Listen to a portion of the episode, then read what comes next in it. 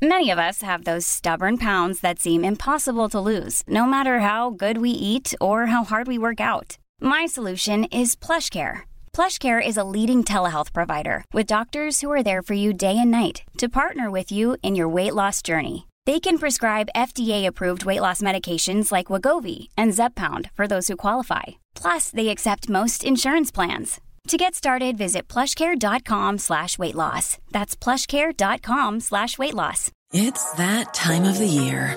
Your vacation is coming up.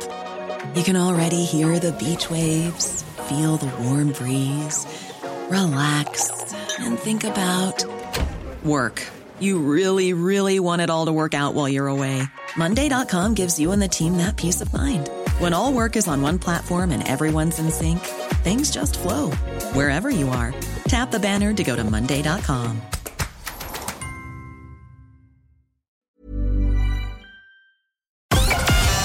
Connecting to the big show. In three, two, one. He takes being Kirk to a whole new level. These students can't afford to feed themselves. do the best you can for your child and you look around for support and there's nothing there. Just get up and do our best today, and that's all you can do. Can we just talk? Call 0818 96 96 96. Text or WhatsApp 083 396 96 96. Email opinion at 96fm.ie. This is the Opinion Line with PJ Coogan. On Cork's 96FM. What's that Winter Olympic sport? I can never remember the name of it, but it's the one where they sit on what's effectively a tea tray uh, and slide down the side of the mountain, clinging on for dear life. Is that the luge? I know that we have someone in the luge for, for the Irish, but is that the one where you sit on something about the size of a laptop? You know those ones? Yeah, I love that. I love that one. I could watch, watch it through your fingers going, they're going to get killed. It's brilliant though. Oh, speaking of sport, what a weekend. What a weekend. The, the under 20s hockeyed Wales on Friday night, and then the lads had a great afternoon on Saturday, and then Leona Maguire. What an achievement. Brilliant to watch that. So much else going on. So much. Oh, Rachel, Rachel, um, the race horse, the jockey, yeah, you know.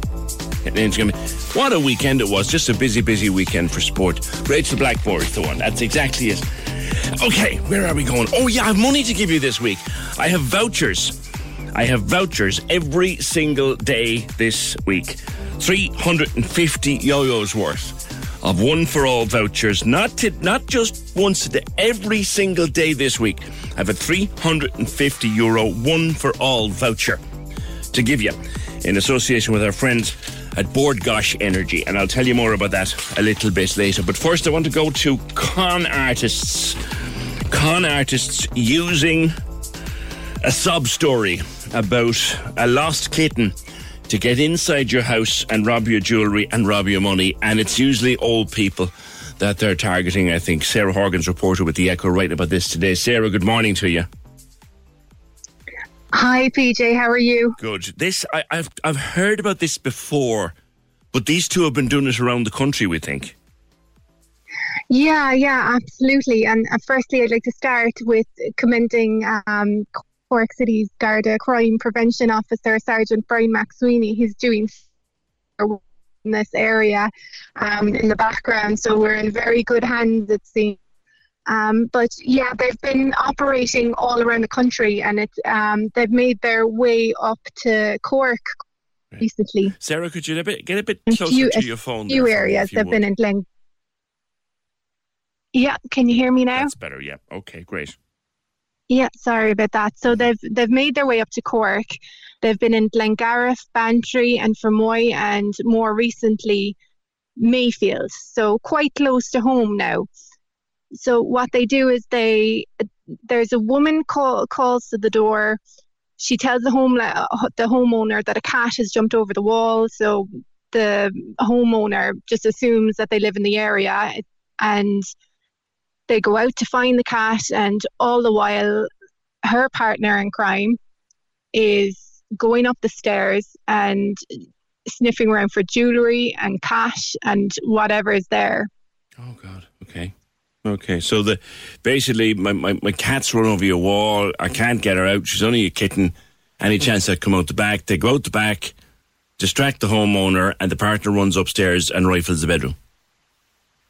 That's it. That's it. And when there's a, a you're as as as as I as I heard, it, it's much easier to trust a woman, and that's not even a sexist thing. It's just that this this woman she doesn't appear intimidating she's more relatable very chatty and friendly as we mm. know these people can be very charismatic mm. so the, this really sophisticated distraction is uh, taking place and sometimes the person might not realize till the next day what's actually happened when there's jewelry and money missing i spoke to a person a couple of months ago who was telling me that um, a relative of theirs didn't realize that they were being conned. This is um, uh, an unrelated crime, but they, she said that the mother didn't realize that she was being conned until maybe a, a, few days later i think it was and she was telling she, she was telling her daughter about this money that she had to pay out for something so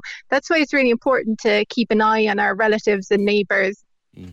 and is it mostly older people they seem to target sarah I've been told that it's older or vulnerable people. Mm. So when the woman calls to the door and the man is sitting in the vehicle waiting outside, even if there's nothing taken, they might be uh, kind of checking checking to see what what's happening, getting to know the ropes, all that.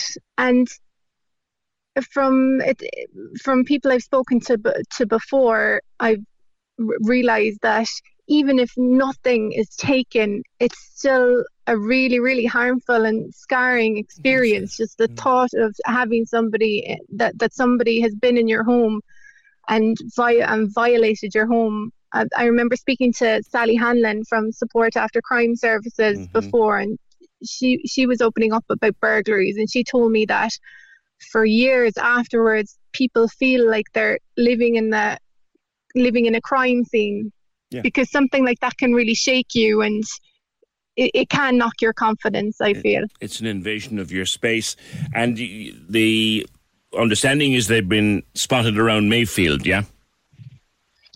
Yeah, yeah, that's the latest one. Now, the story, um, th- there has been stories about a lost kitten, but it's important to remember that tomorrow this could be a different story. It could be uh, it could be a lost dog. I've mm. I've been told I, I was told about a distraction burglary that took place before Christmas where uh, a guy was dressed up as a construction worker and said he had to do work in the house. And again, that person didn't realize till the next day that they had been conned. Mm. So it's it's it, it's important that we're all um, aware of this and that that we do look out for the more vulnerable members of our community. The message is, Sarah, don't let anybody over your threshold unless you know exactly who they are. Yeah, and there's um on Garda Síochána, they've come up with a very good idea actually. Um, so it's now possible to get bogus caller cards. I think that's the name of them. So uh, they've uh, they've a request in them for the caller to leave their details and they're basically little cards the size of your credit card and they have the Garda badge on them the image of that and people throw them out the letterbox and genuine genuine callers will always leave their details on these cards and we can do our background checks and everything else because I know I've got cards from people before that I knew weren't legit, and you ring the number, and it's um it's an engaged to um the the number doesn't even exist. So it's it's good to do our background check. So it's it, it cuts out the middleman, doesn't it? When you're just yeah throwing the card out the door, and um if, if they want to, if if they're if if they're really legit, then they'll come back. It's true. Sarah, thank you for that and good work with the guards in narrowing it down. This, let's use a story, a sub story. It could be a strayed kitten today, it could be a puppy tomorrow, it could be uh, anything that's happened. I've been saying this for years and I buy nothing at the door. I let nobody in my door. That I don't know. I don't even speak to people that arrive at my front door looking to do anything like sell a line or can I have two minutes of time? Sorry, you can't. I don't. I don't. Uh, if my mother turned up on the f- front door selling lines for a draw, I wouldn't buy them. I wouldn't. It's just don't do anything at the front. Let no one pass your front door unless you know exactly who they are. 0818 96 96 96. There's another scam going around at the moment. I meant to mention this on Friday. One or two people in here seem to have been caught for something like 10 or 12 quid, which is small, but apparently it can build up. There is a PayPal scam going around at the moment. You might have gotten it, you might have come across it. You get an email that purports to come from PayPal that says that some transaction you recently carried out, there was insufficient funds for it, and they need to take the money. And it might be five euro or 10 euro or two euro or four euro. And some people have been caught for 10 or 12 quid. Now, it's only a small amount of money, but if they're doing it, I mean, PayPal's a global organization. So if people are doing it purporting to be PayPal, they'll make a lot of money. So watch out for that one. Just watch out for that one. 0818 96 96 96. Right. We have 350 euros, one for all voucher to give away every day this week with thanks to our friends at Bord Gáis Energy. In a sometime before 10 o'clock, I'll give you a newspaper story and I want you to write me a headline. And the best headline, give me a laugh out of this, the best headline will win the voucher every day with Bord Gáis Energy. Imagine a better way. Remind you, the Bord Gáis Energy team of professional service engineers have 19 separate checks that they use to check that your boiler is running safely and efficiently. And they have appointments in Cork right now. You can go to bordgaisenergy.ie forward slash services. And we have that voucher to give away every day this week. I'll give you the headline that we want you to rewrite, give you the story before 10 o'clock. Can we just talk? The Opinion Line on Cork's 96 FM. With McCarthy Insurance Group. Call them now for motor, home, business, farm, life, and health insurance. See MIG.ie.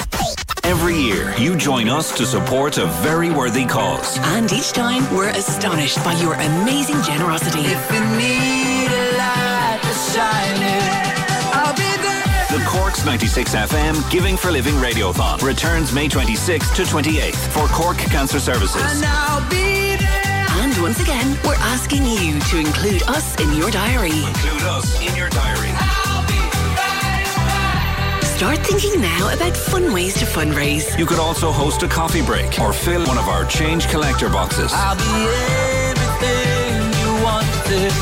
I'll be there. The Giving for Living Radiothon, supporting Cork Cancer Services, May 26th to 28th. Only on Cork's 96 FM. Quick one in on the opinion line Monday morning. First thing, Kevin, price of petrol. Good morning. Morning, PJ. How you keeping, mate? Good, Uh, good. I was coming into work this morning and I drove. We've come past the petrol pumps in the market and I looked up and one seventy eight a litre for petrol, right? Now this time twelve months ago, I remember it sticking out in, like a sore thumb. It was one thirty eight. Yeah. Because I I looked at it and I thought, jeez, because we we had a conversation about it when we first came over to England, or from from England to Ireland, the price of petrol and all that, and it was about the ten year t- the ten year gap. And I thought, it's gone up about 40 cents in the last 10 years. Christ, that's an awful lot. Mm. And it's jumped 50 cents in 12 months. Yeah.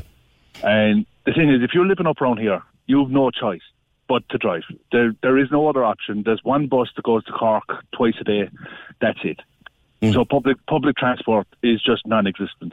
So everyone up here has to drive, and it's every household will have at least two cars because you'll have both couples working, you'll have school runs and what have you.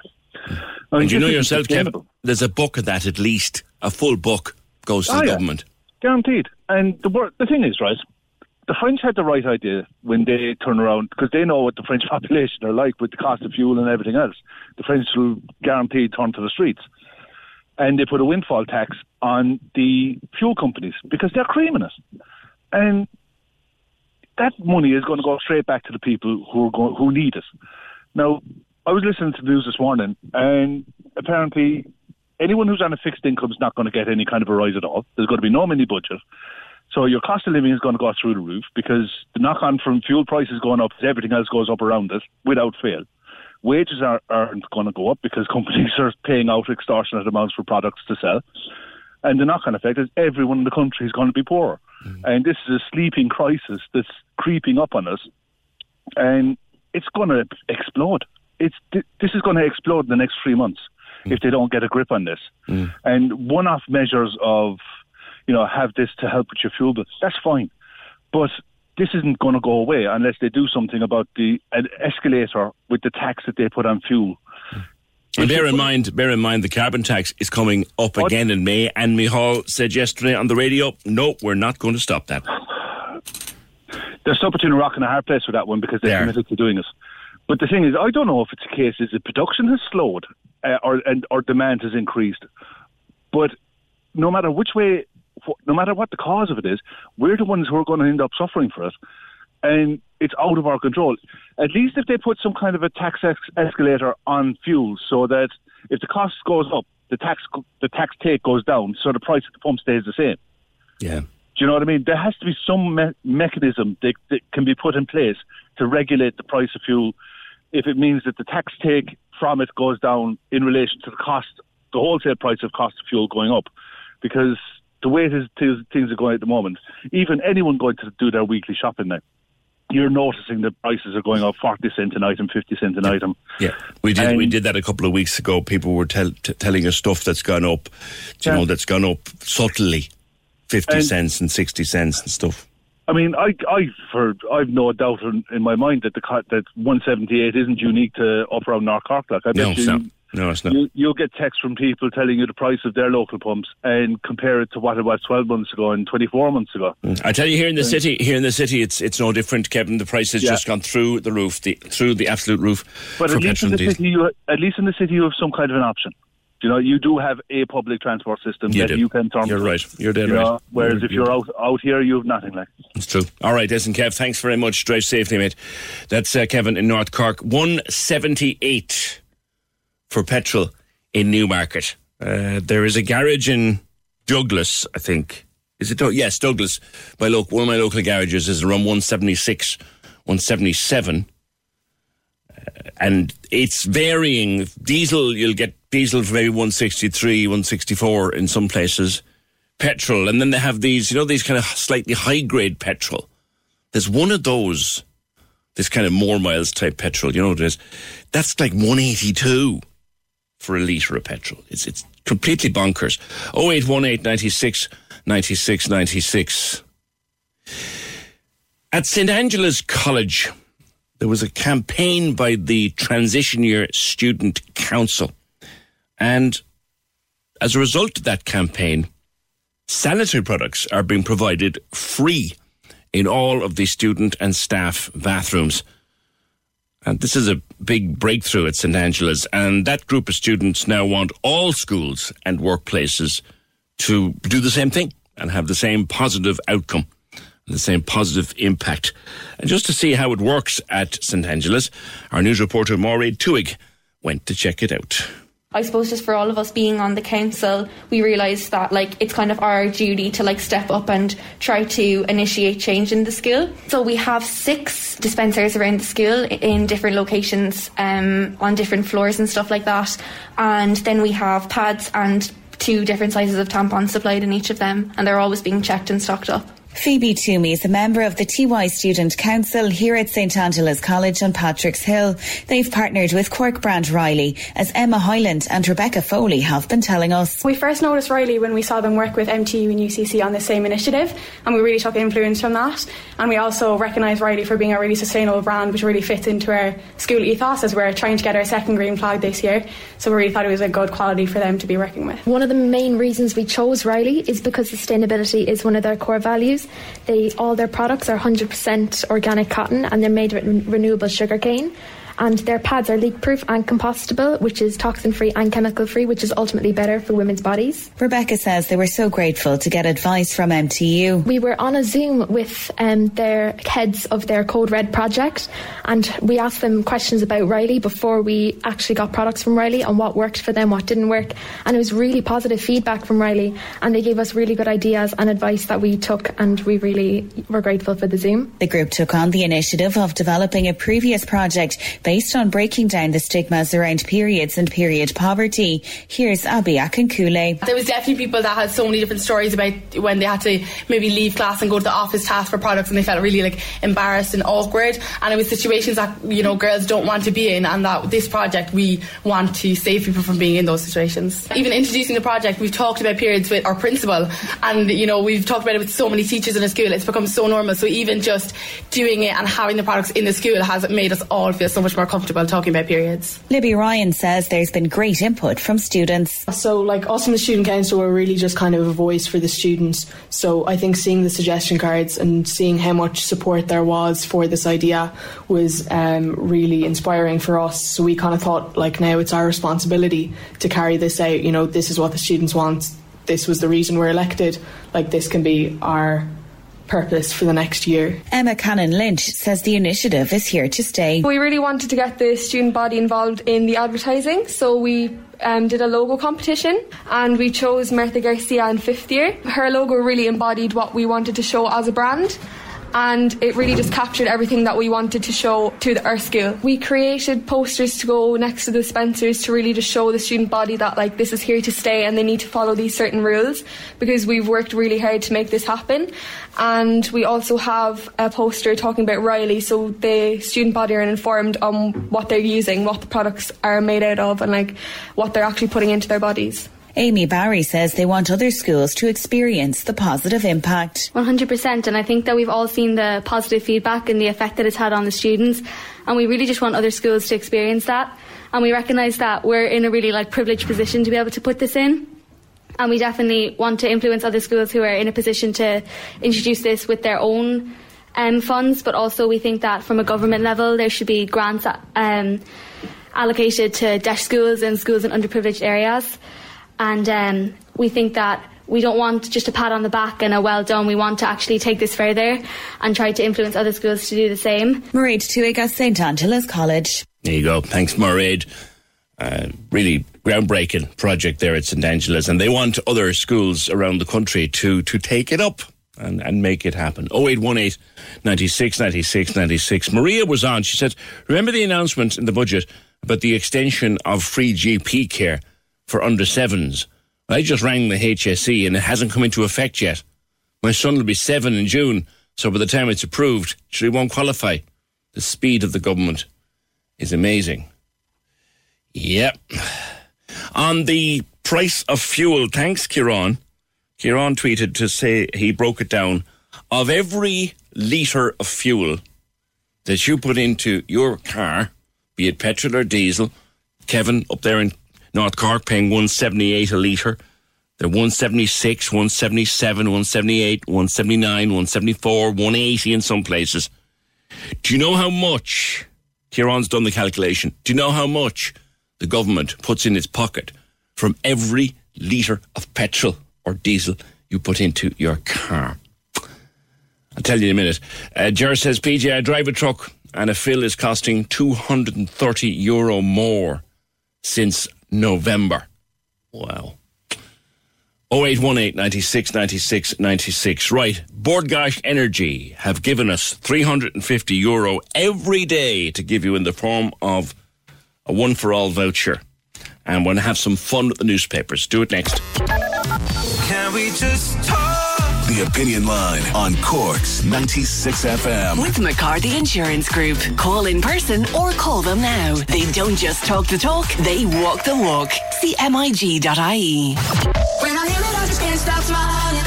Cork's 96 FM has a shiny new phone number. 0818 96 96 96. Save it to your phone now. 0818 96 96 96. The number you need. Hello? Hello? For Cork's 96 FM. 98 cents. Thanks, Kieran. He's put all the various bits and pieces together. 98 cents is what the government takes off every litre of fuel that you put into the car. 98 cents from every single litre. And it's gone up to 178, 176, 177. And this time last year it was maybe 130, 140. 98 cents they take of every litre.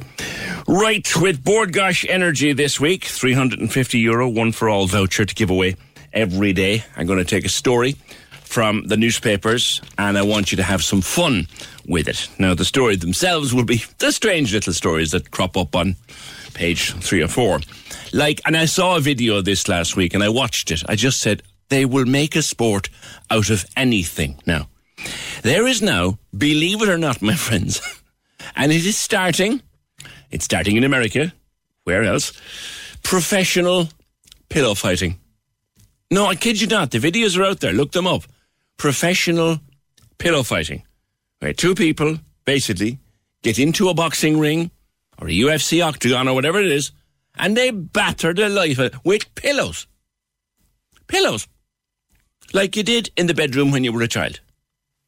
Professional pillow fighting. And the winner of the professional pillow fighting bout gets five grand. It's starting small. It's starting small. But can you just imagine where it might go? Uh, yes, it is, it, and it is being endorsed by MMA fighters who love it. My mixed martial arts veteran Marcus Perez and the first person who, fought, who fought Conor McGregor in UFC, Marcus Brimage, they're both now professional pillow fighters. Wow. Wow. The pillows are two pounds in weight, stuffed with foam, and encased in sailcloth. Super fit grown men and women. Pillow fighting. Professional pillow fighting. Give me a headline for that story. The Sun has featherweight champs pillow fights to go pro. Can you beat that? Professional pillow fighting. Text or WhatsApp 083 396 96 96 with your suggestion. 083 396 96 96. Give me a bit of a laugh now. And the best headline we get today will win the 350 euro one for all voucher from Bord Gáis Energy. Imagine a better way. Professional pillow fighting is a thing. Five grand for the win. Give us a laugh. 0818 96 96 96. On inflation and prices and fuel, John and Cobh says that caller said everybody in the country will be poor. That was Kevin, because the wages won't go up with the inflation and fuel crisis. He's wrong. Not everyone will be poor. Ministers, TDs, senior civil servants, and bankers will all get cost of living increases. On scams, caller says, I was expecting a parcel, but was out. I got a text from An Post saying the courier tried to effect delivery but was unsuccessful. And if you wanted a redelivery, there'd be a 125 charge. It asked for credit card details. I was keen to get the parcel, and the site had all the logos and looked very official, so I went on the de- sent on the details. When I got home, I had doubts, and I went to anpost.ie, and they said they never charge for redelivery. I cancelled the credit card, and lucky enough, I got away with it. Just saying, it is a very professional scam. They're all over. There are so many scams. You, you could do a whole morning of the various different kinds of scams that are out there. 0818 96 96 96. Your headline for professional pillow fighting. Five, member five grand to win the contest. Professional pillow fighting in a boxing ring or a MMA octagon or whatever you have yourself. Your headline, please, for that story. 0818 or 083 396 96 96. Put your name with it as well. And voucher for Bord Gáis, or the one for all voucher from Bord Gáis Energy could be yours at 5 to 12. Now, one of the most beautiful places, not just in Cork, not just in Ireland, but in the whole world, is the, la- the lake down at Gougane Barra. When the sun hits that at a certain angle, it is just perfection.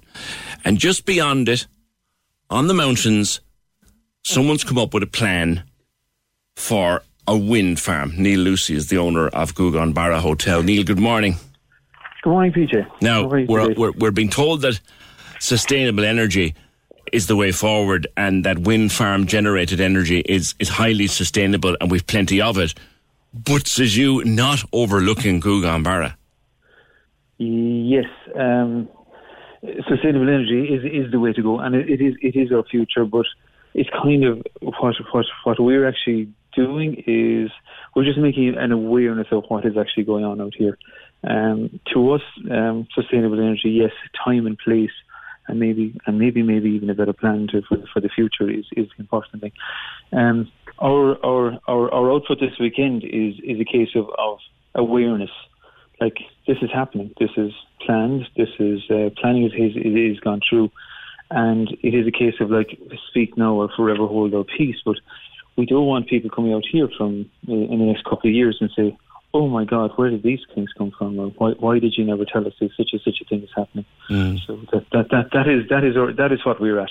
Now, I was on holidays in the north last year and driving around, they are everywhere. They're- And, They're and everywhere, yeah. they're everywhere. Now, put them in the right place. They're actually quite nice, but says you not you don't want to be people having their breakfast in your dining room, looking across the lake and looking up at a wind farm. So you're saying, I, I, look, I'm sure the developers have done all their due diligence and they've got their permission and they've went through the proper process and all of that. You're just saying, why there? Oh, yeah. Well, couple, just a couple, couple of pointers on that in, in, in, in this awareness program as well. Um, when, when you think of Gougane Barra, or even when you think of Clintalock, you actually think of of, of the, the little church on the lake. You think of the lake. You think of the forest park. You think of the mountainside. You think of Gougane Barra as being an expression for, for, for the whole area. But it's on its entrance to Bar on the southern slopes is where is where these these wind turbines are, are, are going to go.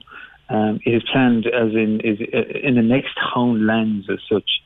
To give you an idea, just to give give you an idea of, of, of, of what's going on. These uh, these wind uh, turbines are 175 to 178 meters to their wingtips. Um, in comparison, the Elysian is 68 meters. So they're two and a half times the size of the Elysian. Now, the Elysian is, is quite a decent building in the middle of the city, but if you put that up on elevated ground, like 300 metres over sea level, or even the Cork Airport side, it is it is going to be very, very, very large in your landscape. Now, cleverly, it is cleverly done in, in planning, and I, I do appreciate him for that.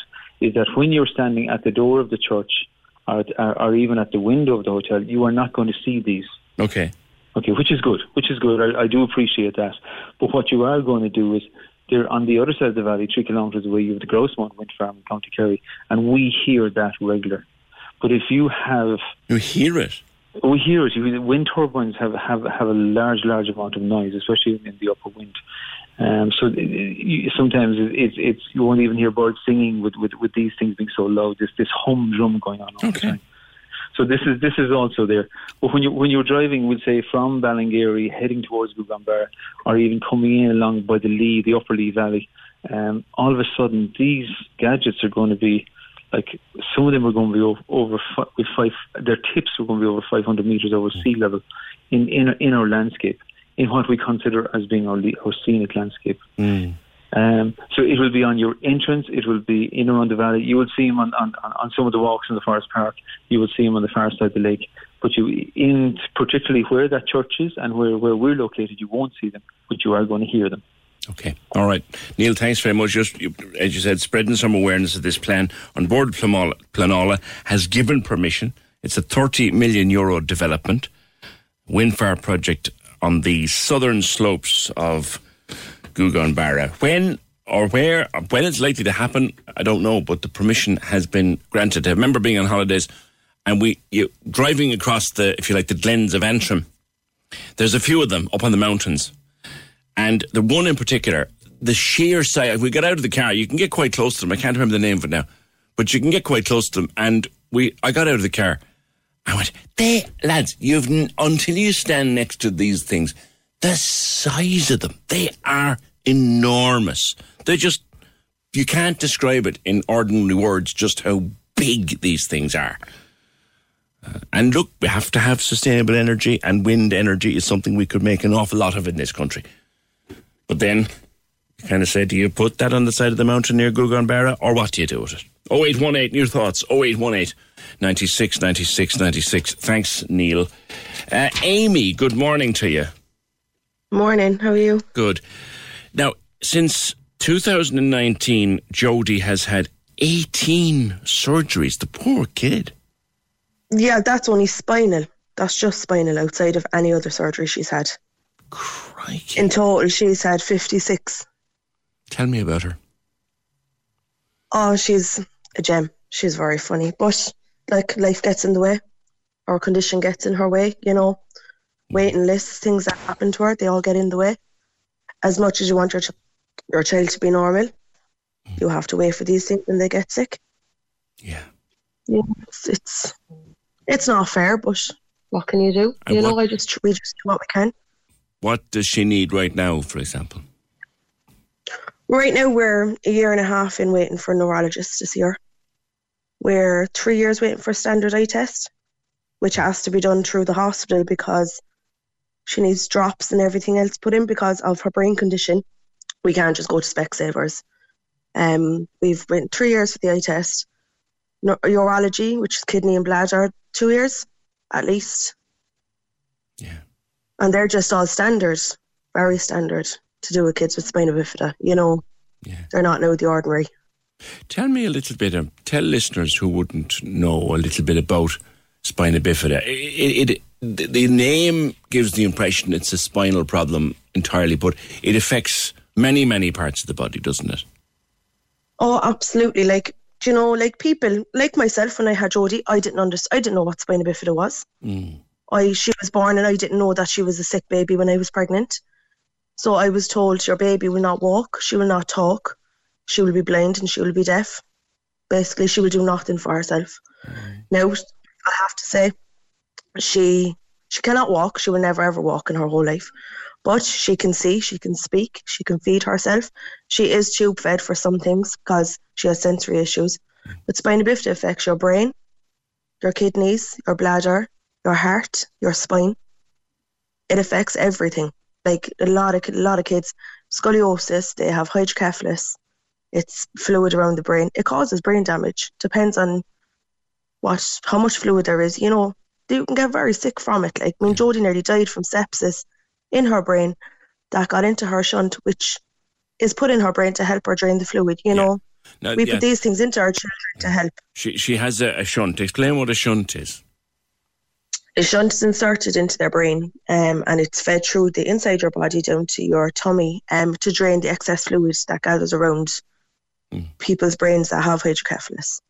Very good, but very dangerous. Yeah. But it has to be in there. Can, and can it get infected and stuff? Yeah. Oh, absolutely. Like she's got, she had meningitis when she was 13 months. She ended up with sepsis in it when she was about five. She was actually in hospital for six months because we could not get rid of the sepsis. We went from Cork and we ended up in Temple Street. And I mean, I couldn't even tell you how many shunts she had put in and out that time because they just could not get rid of it. Yeah. It's, And- it's very dangerous. And the surgeries on her back, like you say, since 2019, and bearing in mind that's been through two years of a pandemic as well. What has she had to have done on her back in the last couple of years? she has scoliosis, so it got worse, um, kind of 2018 ish, and like that they said, "Oh, we'll operate soon." So it was 2019. She got her rods put in, spinal rods, which is the first step in some kids' um, scoliosis treatment. It's two rods either side of your spine inserted in, um, to straighten up your spine, and then they're lengthened every couple of months by a magnet. Jodie had the magic rods, they're called. So then when the kids grow, which happens, Jodie hit puberty, she grew too fast. She had to get her spine fused. And we had to wait 12 months for that as well. Does Like she, the rods does weren't she, even does she have pain? Amy? Well, at the moment, she is 11 months post op and she still has some bit of an open wound on her spine because her skin broke open Oh my God. coming in last year. Now she is good. Now, thank God, she is very good right now. But we're still in the middle of like trying to get it to heal. It's like kids with spina bifida have no healing at all, especially in areas like that around their back, down their legs, their skin. They have no circulation. It doesn't heal well. Mm. So she probably So, like- needs a skin graft, does she? Well, at the moment, no, we're hoping not because like a skin graft probably would not take to her skin because her circulation is so bad. So we're hoping that it will just heal itself, but it's, it's going to take another six months of dress dressings and little pumps and things like that. But it just takes that long with kids with spina bifida because their healing is it's not normal. Like you know, it's terrible, but it just takes longer than normal. And she needs a cardiologist. Yeah, well, she's under one since she's born. Um, haven't seen them in a while. You know, she's been good. Touch wood, really, really been good. But like as she gets older, some things just happen. She's going blue around her mouth and her eyes, which happened before. Said no problem, ring. We'll send you an appointment. I rang and oh yeah, you have to ring another doctor to get a referral for this doctor because you hasn't see, haven't seen him in a couple of years. I was like, help me out here now, like you have to do everything yourself basically. The health service is not going to help you. So you rang for an appointment. What, your child is turning blue. You ring for an appointment and they tell you you need to get a referral for this appointment. Yeah. What mind you from a doctor in the same hospital. You know, it's not from Cork to Dublin, right? Same hospital. But like that that will tell you like how comp like how people make things complicated. You know, like some people that have normal children, like not kids like our kids. They've said, Oh, they have this appointment now they're flying in this appointment. But they don't understand we're after been on the phone for six months trying to get this appointment. Fighting with people. You know, like doesn't come easy. But people are like, Oh, should they get that now and they're not waiting that long for that? No, they're not. Mm. You know, we fight for these things. You you And I mean on- that's on top of that's on top of having a sick child to look for after. And a lot of people are twenty four seven like myself. you you come under this new progressing disability services umbrella. Uh, I, I- I've yet to hear anybody singing their praises. What's your experience? Oh, absolutely nothing. we have because Jodie attends um, a special needs school. We stayed under Enable Ireland, which was okay. No, don't wrong. I won't wrong them. Jodie got her new wheelchair. There was a bit of a wait. She needed it. We were waiting six months for it, but she got it, and the girls were fantastic. Any other service? No, nothing. Um, the wait. I mean, I know people with kids with different disabilities to Jodie. They have nothing, and I mean, they might have kids that like need urgent physio, speech therapy, OT. They have nothing. Their kids have regressed. And it's an absolute disgrace. Like it's very unfair. These are only children. Mm-hmm. Mm-hmm. You know, like that's the, the help is meant that's meant to be the help for these children. And they're not getting nothing. Like some kids have forgot to talk again. You know, some kids have their physio their physio has been cut that their limbs have been damaged. You know, it's it's very unfair. Mm-hmm. But there's it's just I don't know why they done it. I just think it was ridiculous. I'll be honest. How are you? Who looks after Mammy? Well, myself, well, my parents. My parents are fantastic. My friends, they're brilliant. My family. I have like we have a very close family, so no, we're um we're grand. Like Jodie's thirteen now. Like she has the attitude of a thirteen year old, so she will tell you what's on it. Okay. So she will tell you if she needs something, you know. So it's good in that way she can talk, but then other ways you're kind of going. I wish some days she'd just be quiet, you know, because she never shuts up. well, that's that, that's kind of part of being thirteen. Do you know what I mean? yeah, you know. So Yeah, but I Yeah. mean, do you get? I mean, clearly there's there's there's 24 hour or a por- almost 24 hour care involved here. Like, do, do you do you ever get a break? When was the last night you got? A, when was the last time you got a bit of a pampering in a night away kind of thing, or can you? Oh, I couldn't go like right as it stands right now. I couldn't go away for a night out, uh, like a night away. I can go out for a few hours. My parents will mind her, Mm. but I'll have to come home again. How come is But it? like I couldn't go away. There's no, Uh? is is there are there things that need to be done that only you can do, kind of thing? Yeah, like I need to do meds and things like that. And my mom and dad are in their sixties. It's not fair, and I wouldn't land it on them. You know. Sure. They've they've raised their kids now. They love her to bits, but a lot of this is medical stuff, and they're there for the fun stuff, not this stuff. Yeah. You know. So it's, and she's like she's not a small child either. Like you know. So she very hard to maneuver her, and she can't move herself. Like she can't even sit up by herself. She mm. can't dress herself. You know, small things like that. People would kind of say, "Oh, is she lovely now in her clothes?" Yeah, because I spent I took twenty minutes to put on that pants. Yeah. Because she can't move her legs. You know. Yeah. People don't see the behind the scenes with it at all. No. No. And that's the scary part. Like people are very naive, and like I'm not shy about telling people. I don't care. Like I'm just going to say, look, oh no, like she doesn't look, or she looks well or whatever. But I was, oh no, she's not well at all. Yeah. Don't presume. Ask. Mm-hmm. But don't be rude. You know, that's the thing. Some people can be rude. Do you worry about the future, Amy? I mean, she's 13 now, and you know you're you're there for her. All, all, the, all the time. Yeah, absolutely. Like it's just me and Jodie. She's my daughter. She's my mm. best friend. Mm. You know, but I mean, these like these conditions, these are serious conditions, and these are dangerous conditions that my, like my daughter has. Like a lot of spina bifida children. Mm. So like every time she gets sick, you wonder. You know, you always have that little thing in the back of your head. Is this it? Yeah. You know, it could be something small, Yeah. but it could turn into something big because that's just what happens. You know. You you must have been breaking it about COVID, were you? Oh, I was in home. Yeah. We didn't. I say Jodie didn't talk to me for about a week. She was like, "Get me out of the house." I was like, "Absolutely not," because she was waiting on this big spinal surgery for her fusion. So I had to be very careful. So now she's done now eleven months. Like we're up and down to Crumlin now the last eleven months all the time. Mm. Like we spent nine weeks up there, and then once a week till August for surgery, and then up and down every couple of weeks again. Like for, now we're gone to kind of six weeks. But like, I don't have a choice but to go into a hospital and people like, well, COVID no, this. I was like, I have to go and see the doctor. Mm. You know, I have to go there. You know, I have to travel up the country. I have to see these people. Yeah. You know, so Amy, what can you're you do? great. Like, You're great, and I know she is too. And I know you do anything you want for your child. You do anything your child wants for them. But but you're great, and and and good to talk to you. We just want to talk to some people who are in a situation like like Amy's because I think we tend to forget about them, uh, and we never should. Thank you very much, Amy. Oh, and best of luck to Jodie. 0818 96 96 96. Can we just talk? The Opinion Line on Cork's 96 FM. With McCarthy Insurance Group. Call them now for motor, home, business, farm, life, and health insurance. CMIG.ie. Mm. It's coming.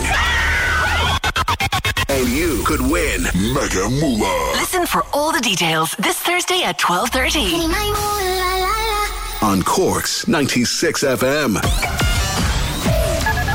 The lines are live. And we're ready to talk. Can we just talk? Call 0818 96 96 96. Text or WhatsApp 083 396 96 96. Email opinion at 96fm.ie.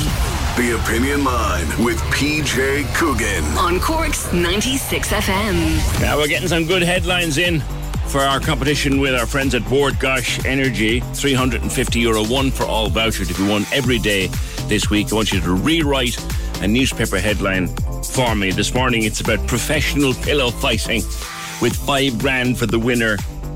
Your most creative efforts. Welcome at 083 396 96 96 by text or by WhatsApp. I was disappointed for uh, Patrick O'Sullivan on Friday night, but when I was looking at the Euro song, uh, my heart was saying, Come on, Patrick, come on, Cork. But my head says we've chosen the right song. And in fairness, she came through the voting process. Brooke Scullion, the young girl from Derry, with a song called That's Rich, which is the first song she's ever written. And she's cheeky and it's current and it's lively. And I think I think it is the song that will at very least get us into the final, which in the last couple of years is an achievement to get into the final.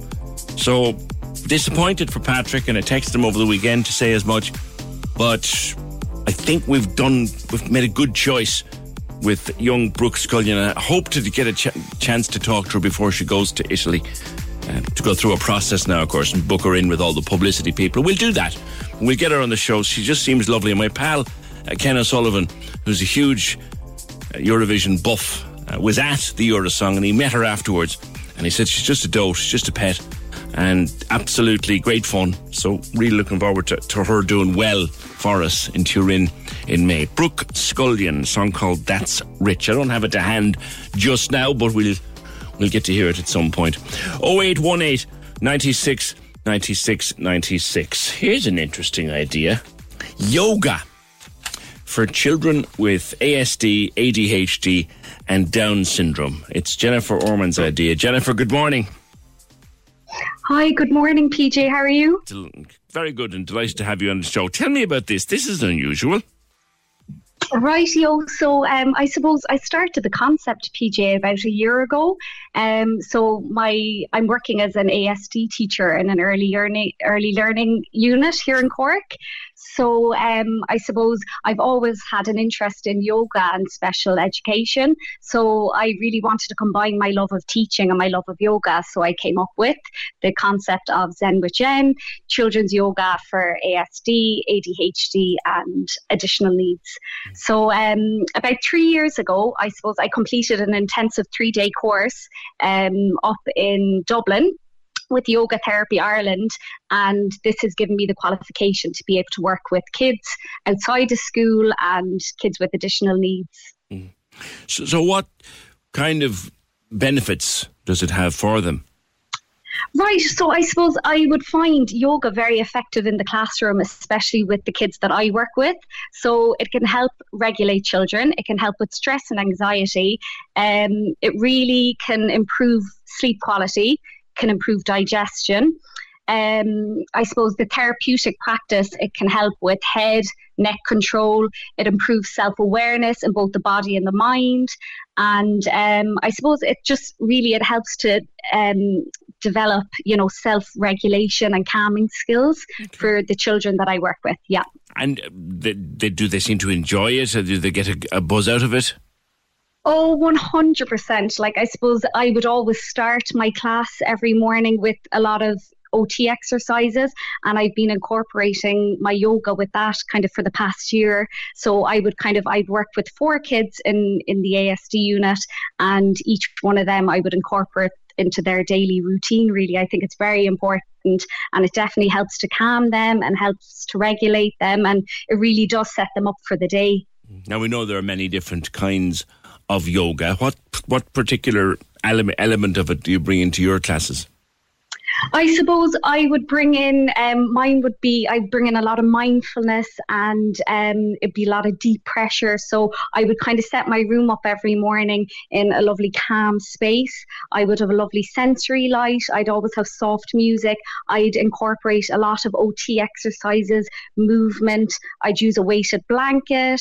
Um, again, it really depends on the needs of the child. I might use different sensory toys.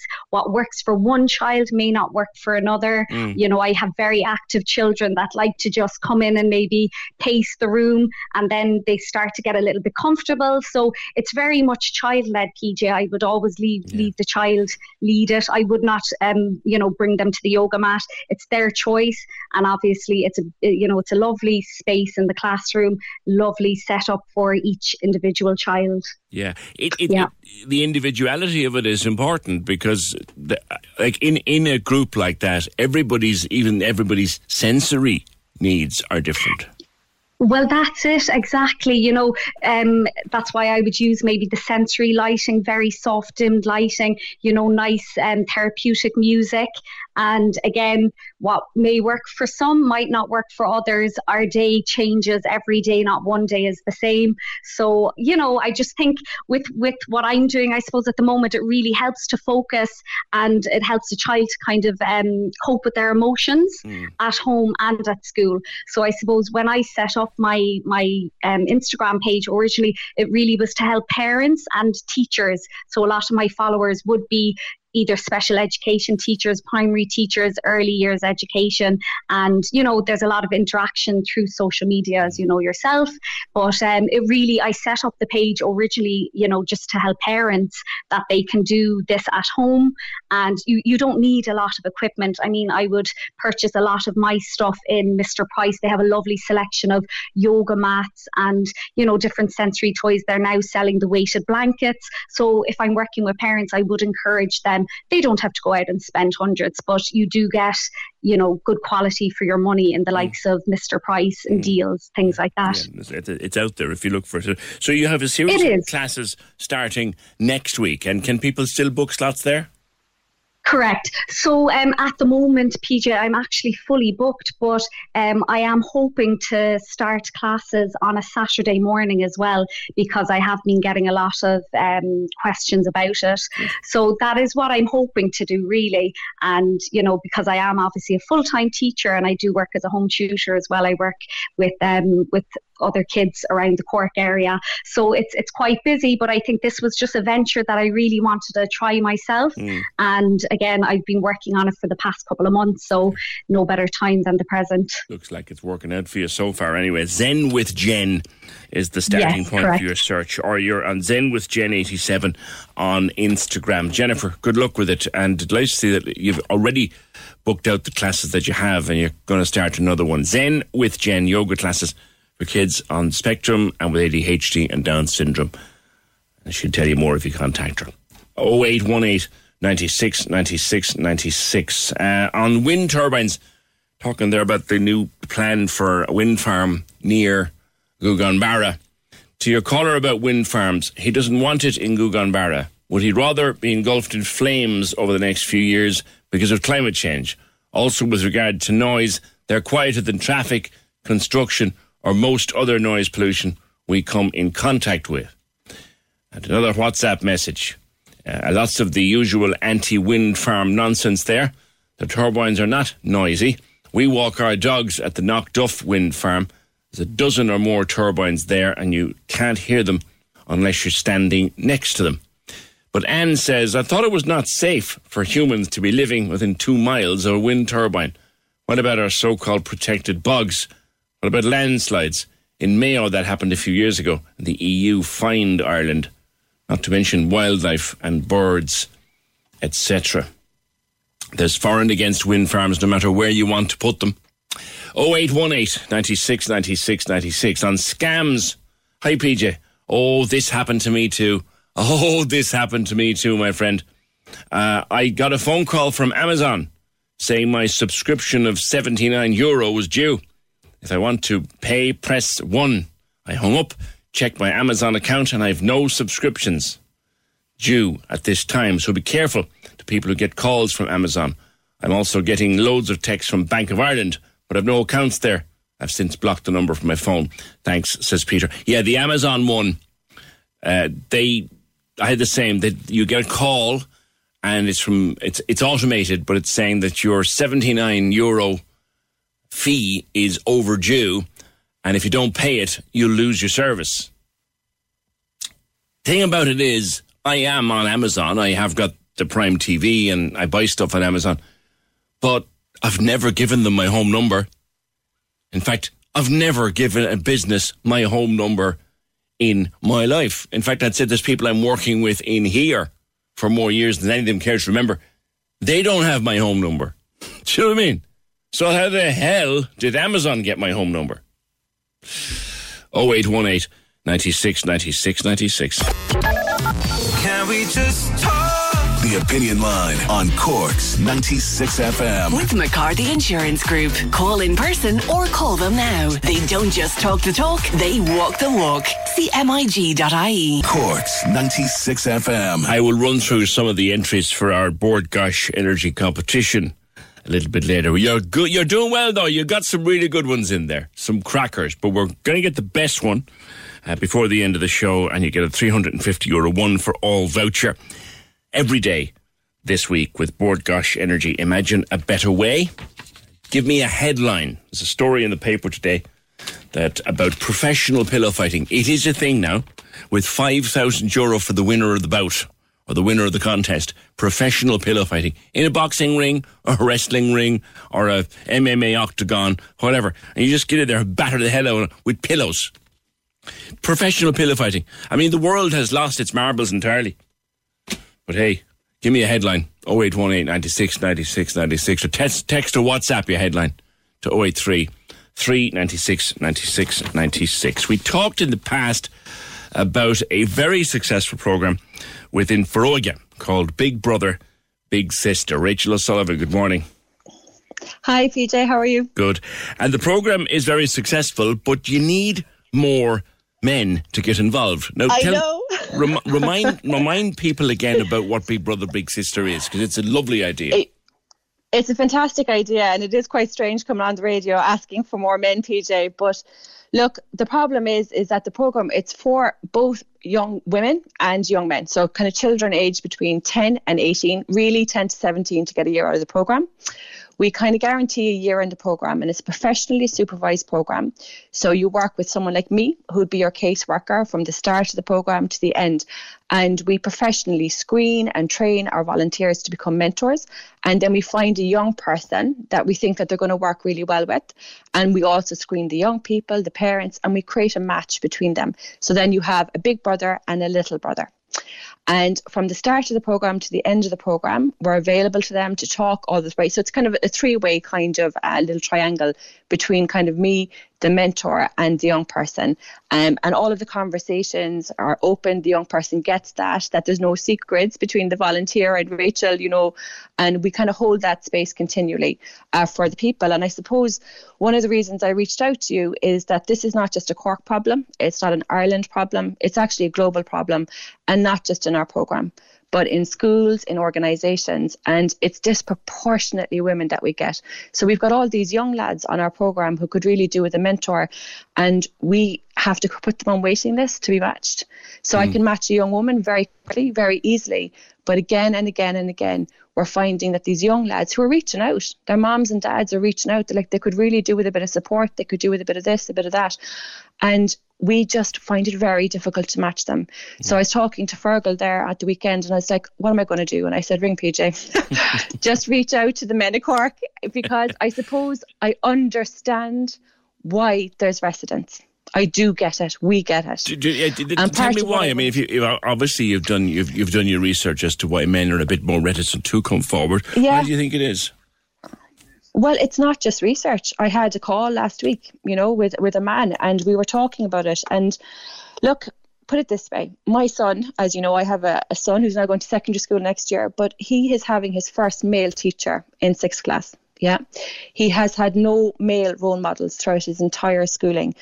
And I think that there is not just with our program, but in general, men, good men who want to step forward. They're so surrounded by these ideas of toxic masculinity and the Me Too movement and all of these facts and figures that come out that they are reticent about putting themselves forward. And they also have to overcome the stuff they've been raised with. You know, mm. men don't connect. Men don't cry. Men have to be tough. Men are self reliant. Can I freak you out a little bit, PJ? Go on. I was doing some research last night, right? And I didn't expect it to be this stark. And I looked at the suicide rates, you know, in Ireland, mm-hmm. and I looked at 2019. Okay, so unfortunately, in 2019, we had 390 people take their own lives. PJ, guess how many of them were men? I'd say 80%. Yeah, 300 of them. Yeah. 300 of the 390 were men. And I just think that those values that, and look, we, we, we do need to tackle domestic abuse. We do need to take the Me Too movement seriously. We're not mm. undermining that, but it's for the good men out there, the ones who can't kind of, who weren't taught how to connect empathetically. The who ones who are in the vast majority, Rachel. Let's, yeah, let's exactly. Exactly. The ones who are exactly. the vast majority of men are decent, yeah. kind individuals. Hardworking, yeah and uh, this might be a controversial point, I don't want it to be, but do you think, Rachel, that some yeah. good, decent, honest men who would be brilliant for some of your youngsters yeah. are afraid to come forward? It's not a it's not a controversial point. I literally two was it two or three days ago, I spent about half an hour on the phone with just a man like that. And he was so vulnerable with me and he was so honest. And he said, I really want to do this. He said, I've got the time in my life now. I think it's an amazing program. You know, we sent him the information. He said, I really want to do it. He said, but I'm nervous. And I said, just tell me. And we just dispelled those fears. What were his And how fears? we dispelled those fears. His fears were the perceptions, you know? It's like I'm a man and I'm coming in and I'm I'm going to be what will people think of me? And I'm like no that that's not how it's run. And part of the reason that our program is so successful do you know how long it takes to get on our program? Yeah. it takes a couple of months. We don't just guard vet people. Everyone in Ireland anyone anywhere has to be guard vetted to work with young people. That's a given. But we do above and beyond that PJ, above and beyond. From this minute you start, you have me on the bat phone. I'm not available on Friday and Saturday nights because my children won't let me be, but the rest of the time I'm available. And you have my manager's number from when I'm taking my evenings off. And from the start of the program, you are given information. We're very, very straight. Um, you're given training. Um, how to be a mentor. We give you child protection training, how to recognise signs of neglect. It's very in depth. We've just done a full weekend of it with beautiful volunteers. And put it this way, we just trained 10 volunteers this weekend. Nine of them were women, one of them were men. And he was great. I'm mad about him, but one of them was men. The men who turn up on this program are exceptional. Okay, Mhm. exceptional because they understand that ability to nurture, they understand that ability to put those role model values forward for our young lads. And what they give to the young lads is they show them that it's okay to be a strong, capable, protective man and connect and talk about your problems and reach out for support. And if you can get in there when kids are developing PJ between 10 and 17 and you teach a whole generation of young lads that it's okay to be a man, a positive, good man. It's almost like we need a good men movement, isn't it? To kind of counteract it, to teach young lads that it's okay to be a healthy, positive, good man. Mm. And they need it because our young lads are hearing this stuff too growing up, you know, and they're hearing this perception. They look around in their schools. There's no male teachers hardly. They're in creches, um, you know, nurses, disproportionately female. So are we saying that men aren't nurturing? Are we saying that men aren't kind? Absolutely not. And the other side of it as well is like our program. We sit down with you, we talk to you, we're available at all times, but we professionally supervise it, and everything we do with the the volunteer, we do with the young person, we do with the parents, and that's really reassuring for our volunteers. It's really reassuring for our parents mm. because put it this way: after being in the program for one year, I can act as a professional reference for my volunteers because I get to know them that well. Mm-hmm. We interview them, we come to their homes. It's not just filling in a form. It's a very heart-based program, and we end up caring about them. To be honest, And it's very, very We well do, we try not to. It's, it's constantly monitored as well, isn't it? Continually yeah. And the thing as well is like we have a really strict rule. So how we tell our young people and some of them are 10 now PJ so we have to use kid language. And we say imagine now you're in the cinema with Joe. You have to pretend that I'm there as well. So everything that you and Joe talk about you know that Joe can talk to me about do you know? They are trained our young people are trained from the start to know that joe or james or whoever can speak to us about anything. And that could be brainstorming ideas as well. It's not all kind of negative stuff. It, it's actually a lot of it is like you know what? It didn't work so well last time and i wasn't sure what to do and um, what do you think i should try next week? And we're there for that as well you know? So from a mentorship side and the reason that our program sure pj we're the only program in ireland that has been professionally studied by a, a university. We've actually been studied Mm. and we're evidence based. And when I say what my job is, and when I kind of describe it to people, what we're creating through mentorship programs is kindness, hope, and resilience in young people. And you can only learn that from good people. And our mentors, they just consistently, they floor me. And this is another side of it, PJ. If a guy out there is thinking, I really like the sound of this and it's so professionally supervised, but I have fears, reach out. There's never been a faster or easier way to start your weight loss journey than with plush PlushCare. PlushCare accepts most insurance plans and gives you online access to board-certified physicians who can prescribe FDA-approved weight loss medications like Wegovy and Zepbound for those who qualify. Take charge of your health and speak with a board-certified physician about a weight loss plan that's right for you. Get started today at plushcare.com slash weight loss. That's plushcare.com slash weight loss. plushcare.com slash weight loss. Hey, I'm Ryan Reynolds. Recently, I asked Mint Mobile's legal team if big wireless companies are allowed to raise prices due to inflation. They said yes. And then when I asked if raising prices technically violates those onerous two year contracts, they said, What the f are you talking about, you insane Hollywood ass? F- So to recap, we're cutting the price of Mint Unlimited from $30 a month to just $15 a month. Give it a try at mintmobile.com slash switch. $45 upfront for three months plus taxes and fees. Promo rate for new customers for limited time. Unlimited more than 40 gigabytes per month. Slows. Full terms at mintmobile.com. Hey, it's Danny Pellegrino from Everything Iconic. Ready to upgrade your style game without blowing your budget? Check out Quince. They've got all the good stuff shirts and polos, activewear, and fine leather goods, all at 50 to 80% less than other high end brands. And the best part? They're all about safe, ethical, and responsible manufacturing. Get that luxury vibe without the luxury price tag. Hit up quince.com slash upgrade for free shipping and 365 day returns on your next order. That's quince.com slash upgrade. Cork has got one of the most experienced teams in Ireland. We have been doing it for 14 years. It's been run in Ireland for 20 years. The programme is 100 years old and Cork is really good at it. There isn't one of my colleagues or myself who will not take the time to talk you through this. Okay. You know, um, and it's there. If anybody Yeah. does want to volunteer um, and to come forward and talk to you, at least just talk to you, where can they start? Well, there's different ways. The easiest way, I suppose, you know, would be to go to the website, foroige.ie, or you can go to the volunteer centre.ie, the Cork Volunteer Centre. They refer to us as well. Um, and I mean, for, you can give out my email address. That's no problem. If Fergal wants to pass that out to people, it's Rachel, R A C H A E L dot O'Sullivan at foroige.ie. And there's different ways to get involved in the programme. So we have two main types. We have core matches where you meet up in person every week, but you have the option of going online if you need to. And then we have what I do, which is e-mentoring, which is predominantly online. Um, and then you might meet up about once a month. Um, and e-mentoring often works really well with busy lives. And then if you have more availability and you're more of the kind of person that likes to do, you know, a quick around in the park, that would suit you better. So there's different ways of suiting your lifestyle doing it as well. And we will kind of help you find which way will suit you best. And then we can kind of talk you through. The program is very, very well monitored and supervised, and it's got so many policies and procedures. It's a bit, it can be a bit overwhelming at the start, but it's a very heart-based program, and it has a huge, huge impact on young lads coming through. It really does. Okay, Rachel, good luck in attracting more men in as volunteers uh, to the Foróige Big Brother, Big Sister program, BBBS. Foroige.ie is their website. Find out more. Or you could email Rachel, uh, Rachel, R A C H A E L, O'Sullivan at foroige.ie. Okay. Don't be afraid to come forward. It's all very highly trained, very highly monitored. Thank you, Rachel. 0818 96 96 96. Let me look at some of these. These are good. These are coming in now. Pillows at dawn. Pillow knocks stuffing out of opponent.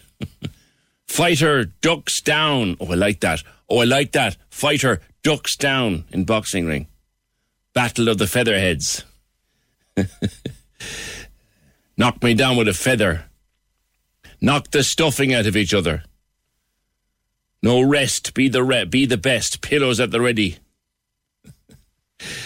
yeah, yeah. Feathers will fly. I like that one. I like that one. Feathers will fly. This could lead to concussion. Oh, I love that. That's a good one. This could lead to concussion. Like that one.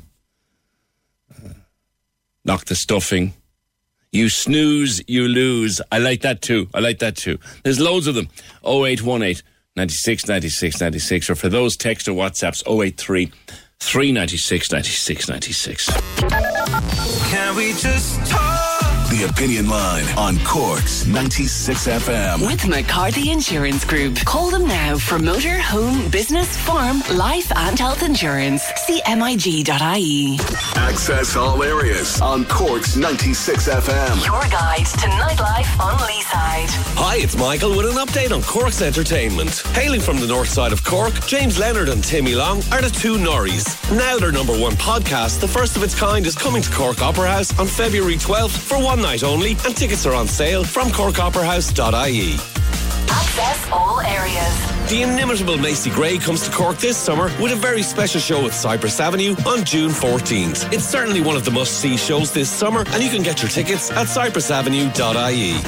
Access all areas. You can contact us here at Access All Areas if you have a show, play, exhibition, or gig coming up, or any live streaming events by emailing us at aaa at 96fm.ie. Access all areas. Your guide to nightlife on Leeside. On Cork's 96 FM. I can remember speaking individually to both James Leonard and Timmy Long for the very first time on the opinion line. And speaking to both of them individually, I kind of got the sense that these lads are going to be big.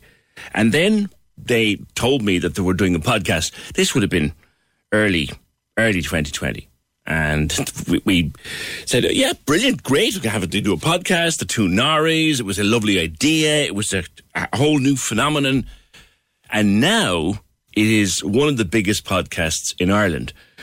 Uh, and they have sold out a tour. And this Saturday, the 12th of February, they will host the uh, Two Norries podcast, Changing the Conversation tour at Cork Opera House in front of what I think is close to a sold out audience. There may be some tickets left. And their guest at the Cork show will be none other than Pat Falvey. Pat, good morning. Good morning, PJ. How are you this morning? Good, sir. Pat, you've done a thousand interviews. These guys do it a bit differently, though. That's what I'm afraid of. I think, you know, like if you take Tommy Tiernan and Blind Boys, Rubber Bandits, put them all together, then you've got the two Norries, you know? Mm. And uh, they're very unique. And whereas I'm half scared and I'm half excited at the fact of being, you know, uh, in front of them because like I, I take it they'll get stuff out of me like that other people haven't got. But you're right, like their podcast is absolutely fantastic as it just as it discusses everything like from mental health, addiction, recovery, struggle, and resilience, and you know, and, and in the supportive way as well, you know. So Mm.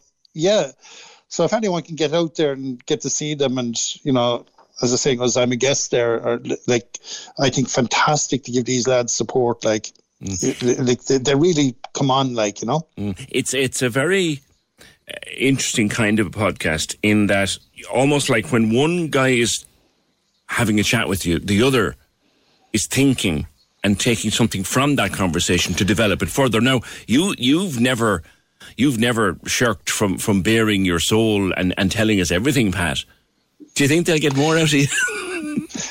Well, seemingly they did one with Micheál Martin recently, like you know, and and uh, like people, I, I was just watching their Twitter and stuff like that. Seemingly they got a lot more out of him than anyone has ever got before.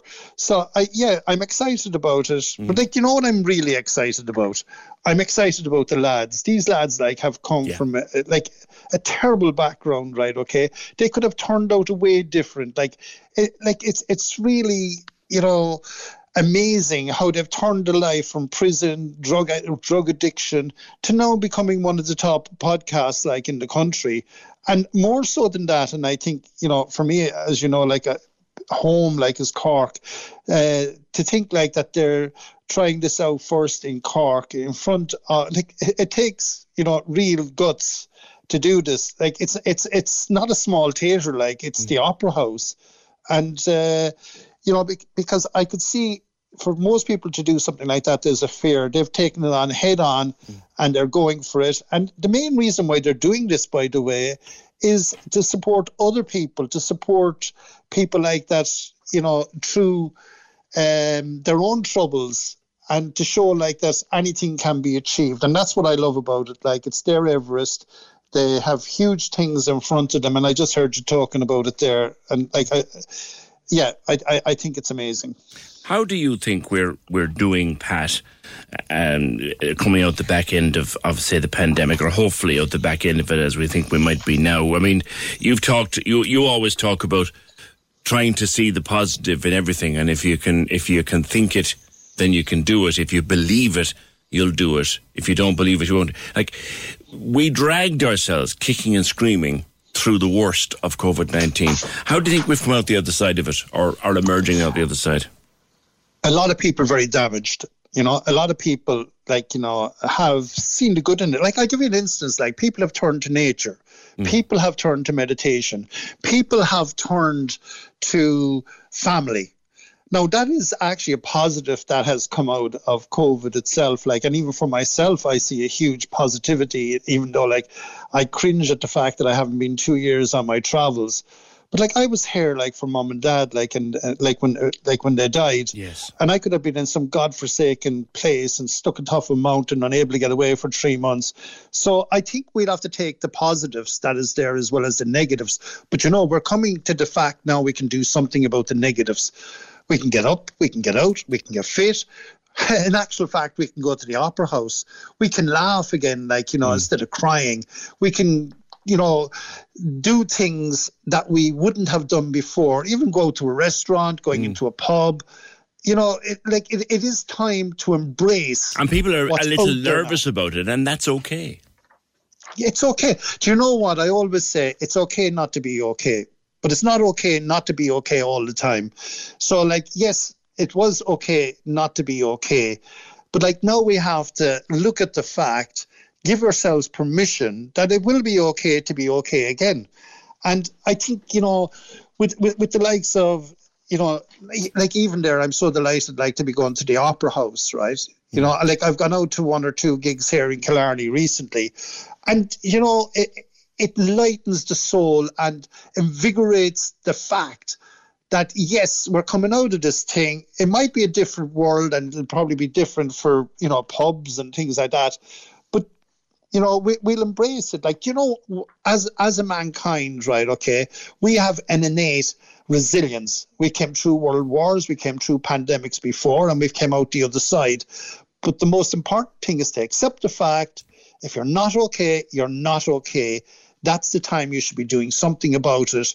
And, you know, uh, and if you need help, like that's what happened to me when I tried to take my own life through suicide when I was only 30. You know, I turned around like and I sought help. Mm. And, you know, it, it, it's just about making yourself or trying to make yourself positive. And I know it's hard, but, but by hanging around with positive people, or listening to positive podcasts or listening to the positivity because even you look at it there PJ, like you're a mentor in your own right. You have the, ca- the capacity to influence thousands of people. So we can either do it negatively or we can do it positively. Mm. And by doing it positively, it will send off an energy. Energy is one of the most important things that we have. And if you can energize a person's brain, and I speak all around the world on it, right? Mm. It's amazing the difference that you can make. But accepting the fact that people can be in a stage where they're not okay but it's not okay not to be okay all the time. Yeah, yeah, and to recognise. And it's funny that you say about the influence and those of us who are in, in a privileged position to be influential. And it's something, I remember people used to criticise me. Every so often I would say, remember, remember, this will be over one day. And someone said, stop telling us that. You don't know. Actually, I have to believe it. This will be over someday. And I've been doing that since the very start of the pandemic. And I think myself, that's how pretty much everyone I know who's come through, I guess a lot of people, a lot of people very damaged, very damaged. But a lot of people yeah. have come uh, through it one day at a time. It will end, for God's sake, it will end. And you know what? I always have the analogy of eating an elephant, like to say, how do you climb Everest? How how do you stay going, right? And this is life in itself. Life is a mountain, like there's narrow ridges that you can fall off of, and sometimes you fall off and you can get back up again. But you know, the pandemic to me is like an elephant the elephant is huge. It was out ahead of us. We don't know when it's going to end, but we can eat the elephant by taking it out a bite at a time. Mm. And this is another bite. Like you know, life is opening up again. It's just get back on the horse and start riding. Uh, you know, there's a great quote from Muhammad Ali about success. The success in life, and it's about your attitude and things like that.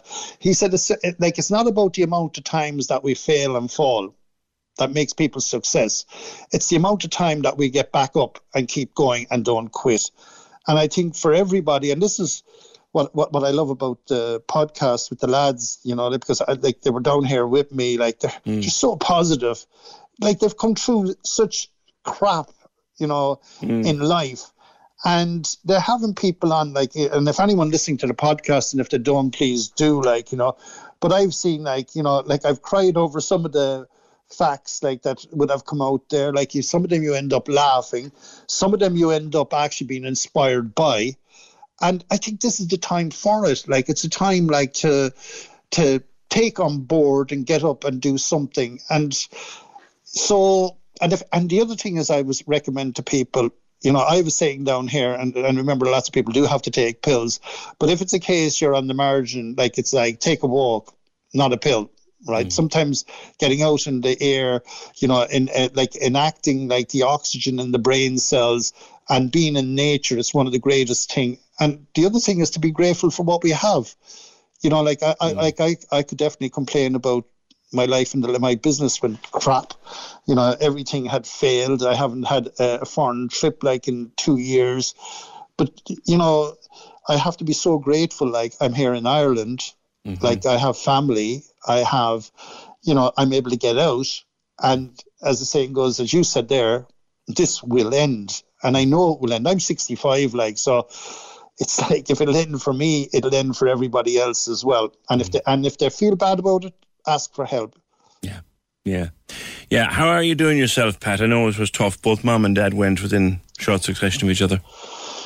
you know, there were some of the two of the most amazing parents. Like they taught me everything I know. They taught me about resilience. They taught me about happiness. You know, like they taught me about the currency of happiness. That it's about you know ensuring that we go through life and see the positive side of it because we have only one life. Like they're a great loss, not alone to me, but to my brothers, to my sisters, to my grandchildren, you know, great grandchildren but they're remembered like we, we see the bright side of them. We know that dad went after mom because he wouldn't go before her. And we know if there is a heaven, and I'm an agnostic, so my mother says I'm a cowardly Catholic and that I'll turn back to Catholicism, you know, when it's a case that I'm about to be taken. And then I'd say, Oh God, please forgive me. Like, you know, I know you're up there, like, take me up. So, and, and when she was dying, she says to me, Son, I'll be waiting for you. And if you're going to hell, she said, I'll stick down my hand and I'll pull you up. So I know mom and dad up there, like, you know, mm. are, mm. Well, are looking down if there is a looking down. funny, Pat. Uh, I watched that little clip of video you did with the lads down in, in, in your house. The- And I tell you something, as you get that little bit older, my friend, you get so much more like Tim. You're the bop of him. You're the absolute Are you bop. serious? You're Well, you know that bop. that is the best compliment, PJ, that you could pay to me. Well, there you go. Because. I, I I adored my dad so much. He was such a gentleman. You know, sometimes I feel I was ruthless. And, you know, as, as you know, like I was part self-published in my time. But as I get older, I'm more maturing into my dad and my mom, I think. So uh, I thank you for that. Yeah, you're more than you're more, you're, like I, you're more than welcome. You're more than welcome. Yeah. And we'll, t- we'll talk again sometime soon, Pat. Pat Falvey, he'll be the guest of the two Norries at the Opera House on Saturday night on their uh, Changing the Conversation tour. Google the Opera House website. There should be, should be some tickets left. That looks like a good show. In our third and final hour today, we're talking about friendship. Quite a lot about friendship. And I want you to think about something for me. Who is your best friend? And how long do you know them? Doesn't matter who it is or what, how you met them, was it through work or whatever. Who is your best friend and how long have you been friends? All right. That's for the last hour today. Have a think about that. 0818 96 96 96 and keep your entries coming for our competition with Bord Gáis Energy giving you a 350 euro one for all voucher every day today for a headline. And today's headline is about professional pillow fighting. I kid you not. Professional pillow fighting. It's a thing. Five grand for the winner. Give us a headline. 0818 96, 96, 96. Now, that time of the year, I never do any of your old dry January nonsense. I never do. I think January is long and dark and dreary enough to, to, to, to drag yourself through it without that hanging over you. But coming into February is a time when you want to start doing a bit of cleanup, all right? There's a kind of a spring clean with spring starting in March and the days getting longer and getting a bit warmer. You, you kind of want to, you know, freshen up and detox and clean stuff up a little bit. Uh, Jen Anderson O'Callaghan. Jen, good morning to you. Good morning, PJ. How are you? Good. There are things you can do for your body and mind over this couple of weeks to get yourself ready for spring. Absolutely, PJ. I think as exactly as you said, January isn't the time to be starting and doing this, and it's still quite cold in our bodies. Um, and I think coming into February and thinking it's spring and the evenings are getting longer, and you just feel that you want to start doing a bit more for yourself. Uh, and it's really looking at kind of, I suppose, minimizing the, the foods and maybe some products that are going into your body that are hindering us and then adding a lot of foods that will actually help us. Mm. Uh, you know, sometimes when you kind of look at yourself and you feel, oh, I've got that spring in my step and my skin is glowing and my hair and my eyes, you can feel and see a little sparkle um, when you're eating certain foods and doing certain things. Mm. Um, and I think you know we're coming out of a lot of things at the moment, and the you know the country's opened up, and we want to get out there, and we really want to start feeling good in ourselves again as well, because we know when we eat the you know the bad foods or the poor foods that we feel sluggish sluggish and we can't think straight and we do have a bit of brain fog and your mood can be low i mean it, it completely affects um, our mind and our body and and how we feel so it's really looking at things, you know, we call it like a cleanse or a detox, but you know, our bodies are fantastic and our liver detoxifies everything for us. Mm. But it's again, what can we do to help?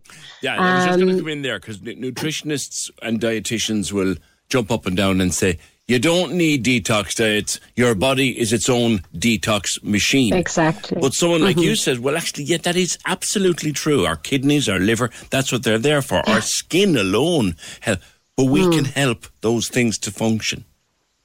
Uh, that's that's exactly it. So you know, because in the liver, like we have enzymes and processes to help break down the toxins, but there are also foods and nutrients that help the liver to do this. Mm. So, what kind of things so, can we bring into our diet in the month of February to prepare us for spring, as it were? So, yeah, so to prepare us, we can bring in things like so the cruciferous vegetables are fantastic to help these detoxification enzymes. So these are things like our broccoli, our cauliflower, cabbage, Brussels sprouts, kale, bok choy, um, turnips. So all these exactly the greens, and that's why you'd see these green juices, and people are thinking, "Oh God, I can't have them." But you know, like we're we're Irish, we love our cabbage, and mm. we, you know, broccoli's in, cauliflower, Brussels sprouts, kale is a fantastic veg. You know, we get our calcium or vitamin K mm. as well from our kale, but it's also great for hormones and hormone balancing. So I think sometimes when we think about food, PJ, we think that it's, you know, to fuel us, and it is, but it does so many functions in our body as well for us to perform at our best. And I think that's what we need to start thinking a little bit more about in how does this actually help me? You know, what's going to make me eat that kale instead of something that I prefer. Mm. Um, one thing, for well. example, in my house, like, and I don't know why, because we all love it. Myself, myself and, and the missus both love the humble Brussels sprout, but still, you only eat it maybe once a year. We should eat an awful lot That's more right. Brussels sprouts. We should, we should, you know, we should try. Again, it's kind of because of Christmas and Brussels sprouts and tradition, but we can be eating Brussels sprouts throughout the year. Um, but, you know, and it is, again, I think it's a mental thing for us and a mental block, but um, it's definitely something to bring in. Other foods as well um, that are great. Of course, you know, we'll have the, if be thinking about the nettles and the herbs and the, and the spices, um, and nettles are fantastic and nutrient dense, and you can get nettle teas as well.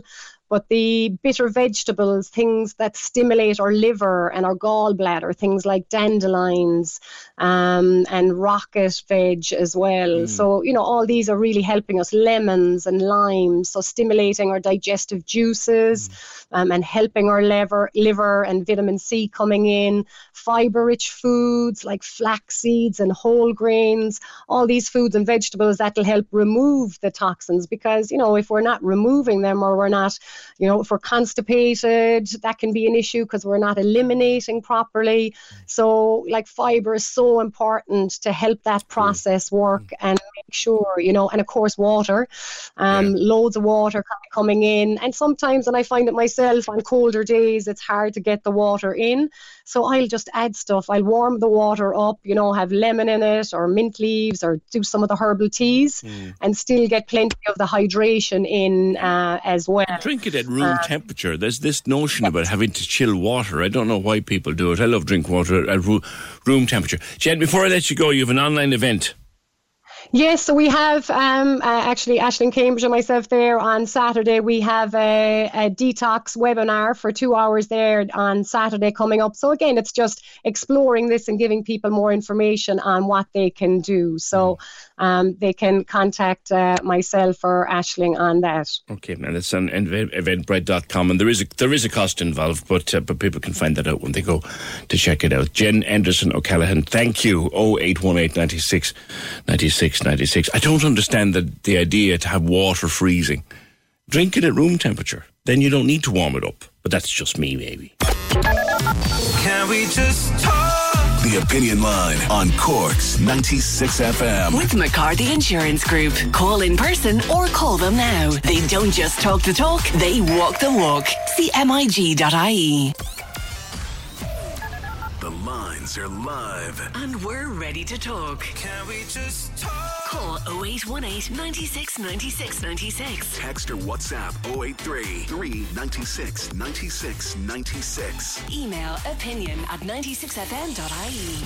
The Opinion Line with PJ Coogan. On Cork's 96 FM. Uh, tomorrow is Safer Internet Day, and our friends at Trend Micro have a Zoom webinar for kids and families this evening at half past seven. Will also be an Irish Sign Language interpreter taking part in that Zoom call. You'll find the Internet Safety Night for Parents link. It's on the Trend Micro website, trendmicro.com. That's on this evening, with tomorrow being Safer Internet Day. I assume they'll record it as well and make it available.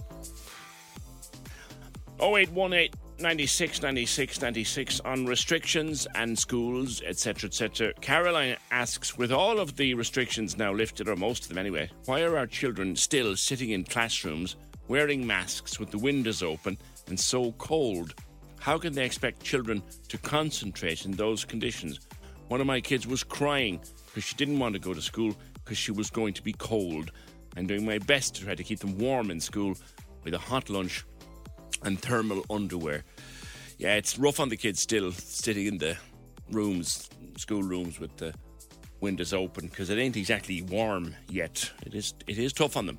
It is tough. 0818 96 96 96. Speaking about the cold, in from the cold. Remember we were talking to Cillian O'Sullivan on Friday uh, the Ballinlough who is one of the stars of the great Netflix show. I have a couple of episodes left to watch. It, it just gets madder and madder as you go through it, but it is great. It's a really good show. And I was watching a couple of episodes Friday night, and he is like front and center. He's one of the main characters. His his um his character, Chusey or Chauncey, is one of the main. Every time he goes, your man is from Ballinlough, like, and he's a CIA man. He's the most believable CIA man you've ever met or ever seen. Totally believable. A man is from Ballinlough. Like, it's such a laugh watching it. But that's a by the by. 0818 96 96 96. Keep your headlines coming for our competition. We'll draw our winner at about 5 to 12. Now, the last time I spoke to this man on the opinion line, it's quite a few years ago, actually. They were just starting. I think I think he was preparing to leave Ireland, to leave Cork and head for the UK to set up home over there. And we had a chat and we had an argument or two, and his many, many followers from around the world, some of them loved me, some of them hated me for it. And they went off and they continued to do what they did. I speak, of course, of the Saccone Jolys, who are now uh, U, U, UK based. They have been for a number of years. They're four kids now. But Jonathan has written his own book. Um, Jonathan, before I before I get to the book, all my friends are invisible. Are the daily videos still happening, or have you changed the whole Saccone Joly output? Good morning. Good morning. Um, yeah, we don't we don't do YouTube anymore. Um, we we evolved past that. Yeah. Um, but I do remember our conversation all those years ago. Yeah, and it was an inter- it was an interesting chat it did evolve. You, you do it's a, a, lot of TikTok stuff now. And did you just did you just move with the platforms, or what was that? I think we always had a plan. You know, uh, we we've been saying for years that you know we knew that it's fine when like you know when we had a small family, a young family, you know, we were just like filming. And it was cute, you know. But once the children, you know, started getting older, we always said that, you know, we'll reach a point. I don't know what that point is, but we will reach a point where we will probably have to stop, you know. And hey, it, it was hard, obviously, you know, to walk away from that business because we could have kept doing it for another 10, 15 years. And a lot of people do it today. But you have to remember that when we started it, we were like you know we started you know the whole idea of social media it wasn't it wasn't what it is today Hmm. you know we weren't influencers or you know what you will see in the media or how you know extroverted uh, content creators are today we were introverted people who just you know we were we wanted to stay away from people and just make videos you know? And um you know we never saw how big this was going to get you know? And i think that's you know the book starts in 2016 where i had this massive panic attack. Yes. because you know from the time when i started making youtube videos up until the point that point there this pressure because i was putting on you know um, a, a personality a projection of a personality that i felt is what was needed to be Sure. and you know and that personality just got very very famous and with fame comes a lot of pressure It You it know, and, um, you, and I, I- it's interesting. I watched one of the videos on your Insta this morning about that, describing that particular panic attack, which is where the the book starts. And it's an interesting point that you make there. So there was a personality that you, and I'm sure Anna did the same. There was a personality that you did became for the videos and for the, the platforms. And then there was the real Jonathan. And the book is about the real Jonathan, who seems to be or have been a troubled little boy. Well, yeah, um, you know, the, the book is a story about a lost child who had a lot of mental health problems. And unfortunately for him, he was born in 1980 in Dublin, you know, and there was no support for people like me, you know, and I considered ending my life, you know, and I still remember it's in the book, you know, that conversation I had with my mother, and she still remembers today. She said it was terrifying that her seven year old child was saying these things to her, you know, and I think that's something we don't we don't give credit to. Like a minute ago, you're talking about the kids being cold in school, you know, and the whole idea how I ended up writing this because I sat there in 2020 with my four children who were so happy and such bright lights, and then we all went into isolation and they just fell apart, you know. And there was there was no school, there was no help, there was nothing. We were just left alone with our children to survive this isolation period, and you know, my son was struggling with his identity. And the only thing I knew how to do was to tell him what I was like as a child. And then I started to remember what I was like and I started to try and try to do what I could. You know, I'm not a professional, I'm not a doctor, I'm just his dad. And I tried to help. And then while I was putting out that fire, fixing that child, I turned around and my other child is falling apart and, you know, um, to depression and anxiety. And she was just terrified about everything and she wasn't sleeping and everything was just falling apart. And I thought, oh my goodness, I need to save my kids, you know, and that's kind of when we finished um, YouTube. And then I just spent time trying to, um, trying to help my kids, trying to save my kids. And, and, and I did, you know, I, you know, they're all happy now. And then I kind of, during that process, they would ask me like, well, how come you're not the way you say you are? How come you're telling us these stories, but you're not that person today? And then I sort of thought maybe I should find out why that is.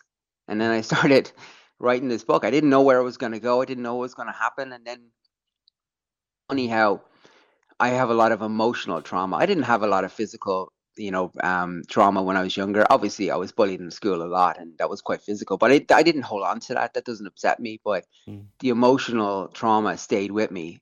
Um, and then when I started to tap into those emotions, it started to, you know, bring the memories back. And all of a sudden, I was this little boy again, feeling everything, you know. And I thought, oh my goodness. And that's what the book is. It's not.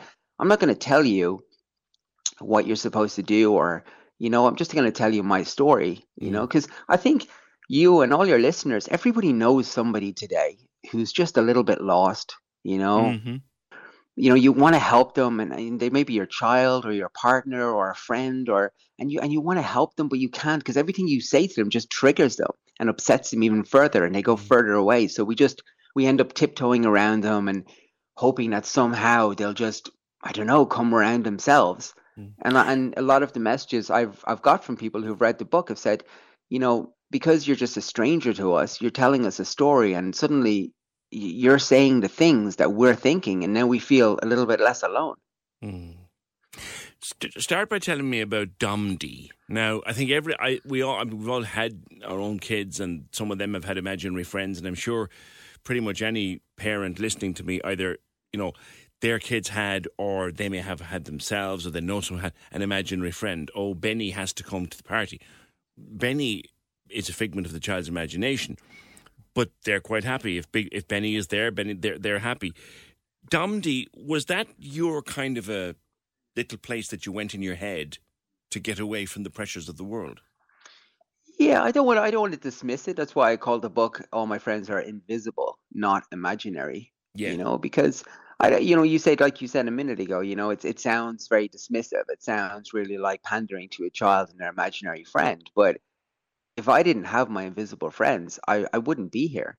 You know, Mm. so you say like, are they are they just this coping mechanism like a soft toy? I I don't know what they are, but you know, Domdi created, you know, Domdi was a respite for me, you know, somewhere where I could just leave. I could just go there and I could just have a break from the world and I could just take time away from everybody and just contemplate what was happening because I didn't understand, you know, I, I was this boy, you know, and I was living in a time where I had to just man up and, you know, um, it was just so masculinity and toxic and and yet on the inside I was a girl. I wanted to be a girl, you know, and I wanted to express myself and all my friends were girls and I wanted to wear my sister's clothes and you know, and it's just I didn't know what to do and I didn't and I didn't know what the voices were in my head and you know, it was all very confusing for me, but I had to um I had to figure it all out for myself, you Mm. know, and that was the hard part. So, you know, I I encourage my children to create relationships with invisible, you know, I encourage them to um, talk to people, talk to the invisible, because there's no harm in it. Yeah. You know, there's like, you know, you you'll find that you can have a conversation and they can be rational. You know, and the same.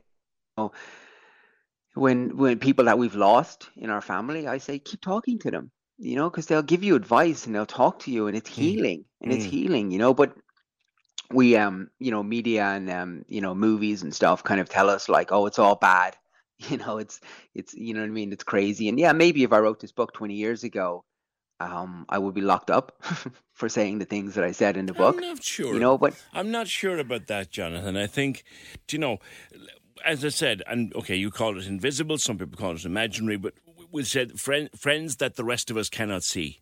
Okay, and, Mm. and and the friend is is very important to you, or is very important to the little seven year old that whose mom is listening to us now. That friend is very important to them. Is very real to them, and what you're saying is treasure that.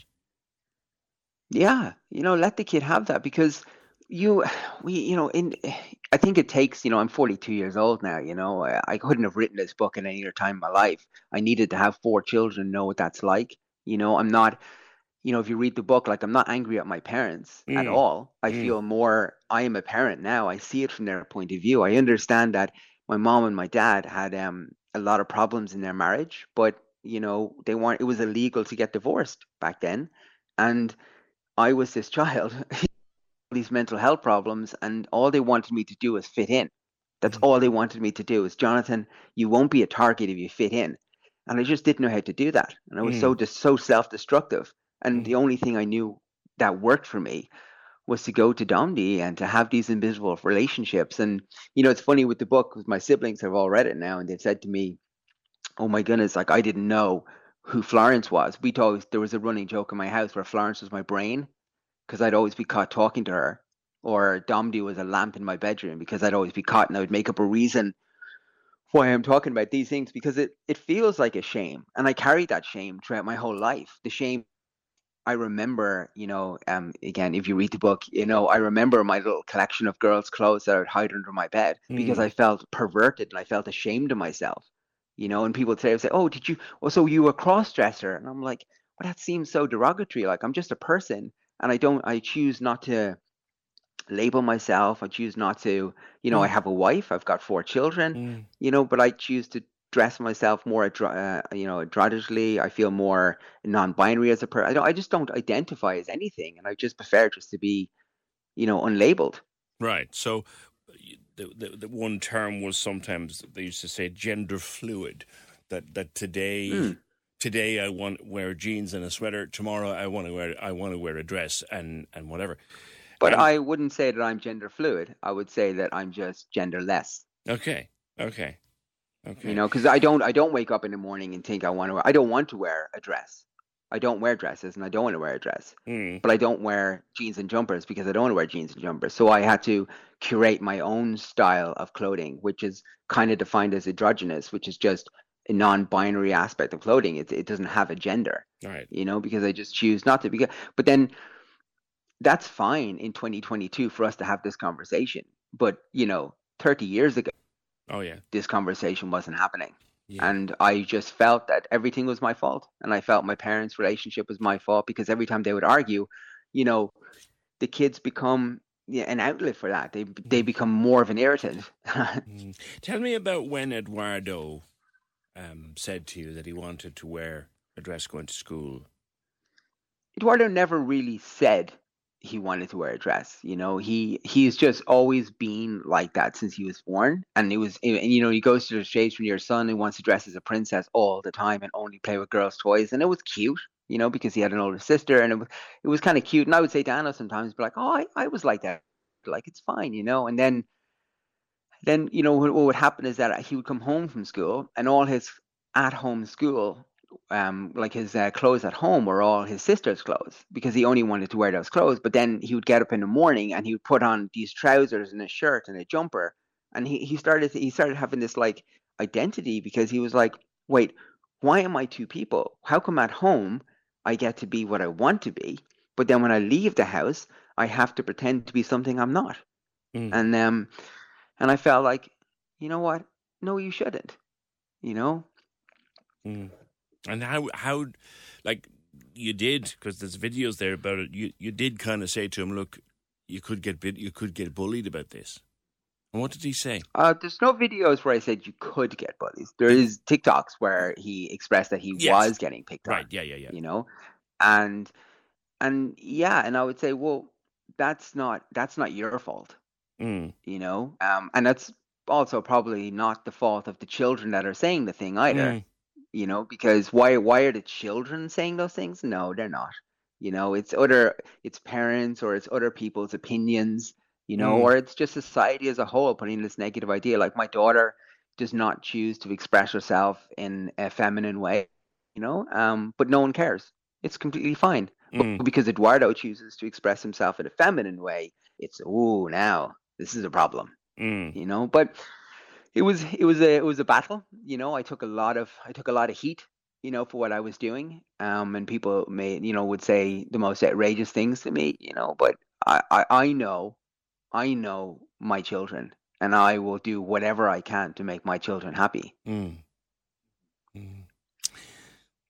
I asked you this question before, and I'm going to ask it again, Jonathan. And I, I ask this kind of man to man, dad to dad kind of thing, even though I'm a bit older than you. My kids are in their 20s now. If at some point do you ever worry whether the, the, the, the kids will, when they're older, say, Dad, what were you thinking with all these videos? it's it, you know it's an easy question to answer like when your children are 40 you know like i remember when we were on last time that your daughter actually messaged me you know afterwards you know and she was she was she was annoyed at what you had said That's you know right. but then we can't can't we we're parents okay? My my children will have a problem with something i have done.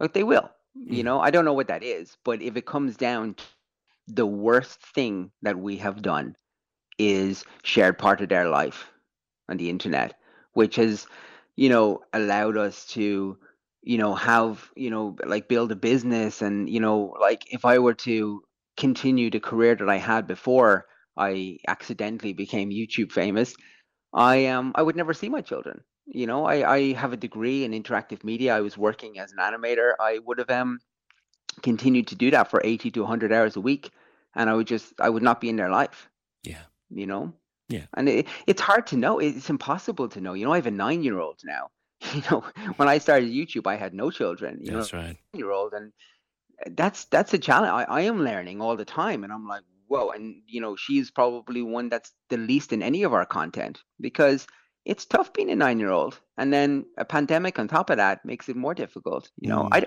as a parent, I don't know what's around the corner, but I'm just trying to do the best that I can do. You know, and if that means that you know people hate me or and people love me. What you know what i what i chose to do for a living is that you know i was broke. I i hadn't you know what i mean? I'm dyslexic. I have adhd i have a lot of mental health problems. I i fa- all my careers fell apart. Every job i got i tried. I got fired.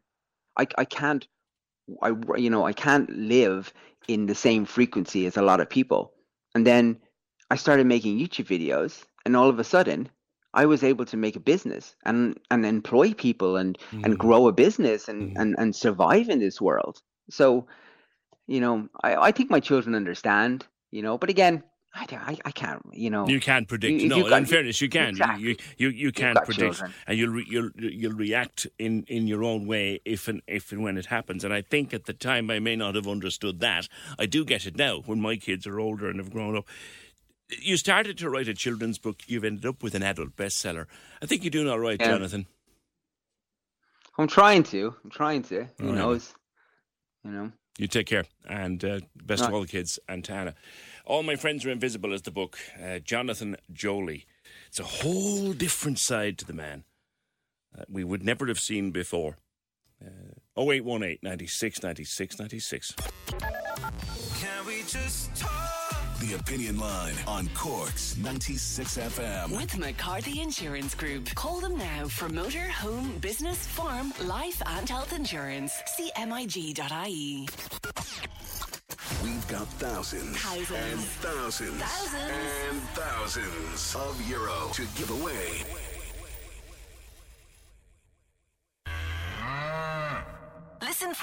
Details this Thursday at 12.30. On Cork's 96 FM. Yeah, if you're wondering what this next big giveaway is. Can't tell you yet. Can't tell you yet. Half 12 on Thursday. Simon will have all of the details, but it's big news. Thousands and thousands of euro to give away. Simon will have all the details half past 12 Thursday. Tell everybody, tell the family, and make sure they're all listening when he reveals the next big giveaway on Cork's 96 FM. Thursday, half past 12. Make a date, don't be late. Thousands and thousands of euro involved. 0818 96 96 96. Dee said I had an imaginary friend called Charlene. I think because I felt no one really listened to me. I, I would talk for Ireland, but nobody would listen. So Charlene became my friend, and I would talk to her. I'm wondering actually how many listeners now would admit to having had an imaginary friend. I don't ever think I did, but uh, I, I know lots of my friends would have had, and lots of I've often come across people who say, "Oh, gee, he won't go nowhere without Benny." Now, Benny, we've never seen Benny. We don't know who Benny. He won't go nowhere without Benny. Won't outside the door without Benny. Won't go to bed. Without, won't go to the toilet without Benny. But Benny is. Jonathan would say Benny's just invisible, not imaginary. Anyone have that in their life or in their kids' lives? 0818 96 96 96. And we're thinking about friendship. Uh, Continue to think about friendship. I was asking you earlier on who is your best friend? Do you have a best friend? And how long are they in your life? And how do you recognize that that is your best friend? Would you have two or three that rate up there, that rank up there as best friends? Or is there one in particular to whom you'd always go? And then are there those that you should probably watch a bit? That you've been around them for years and you've got a good solid friendship and that you consider them important. But are there red flags in that friendship that perhaps you should think about reconsidering where it's going?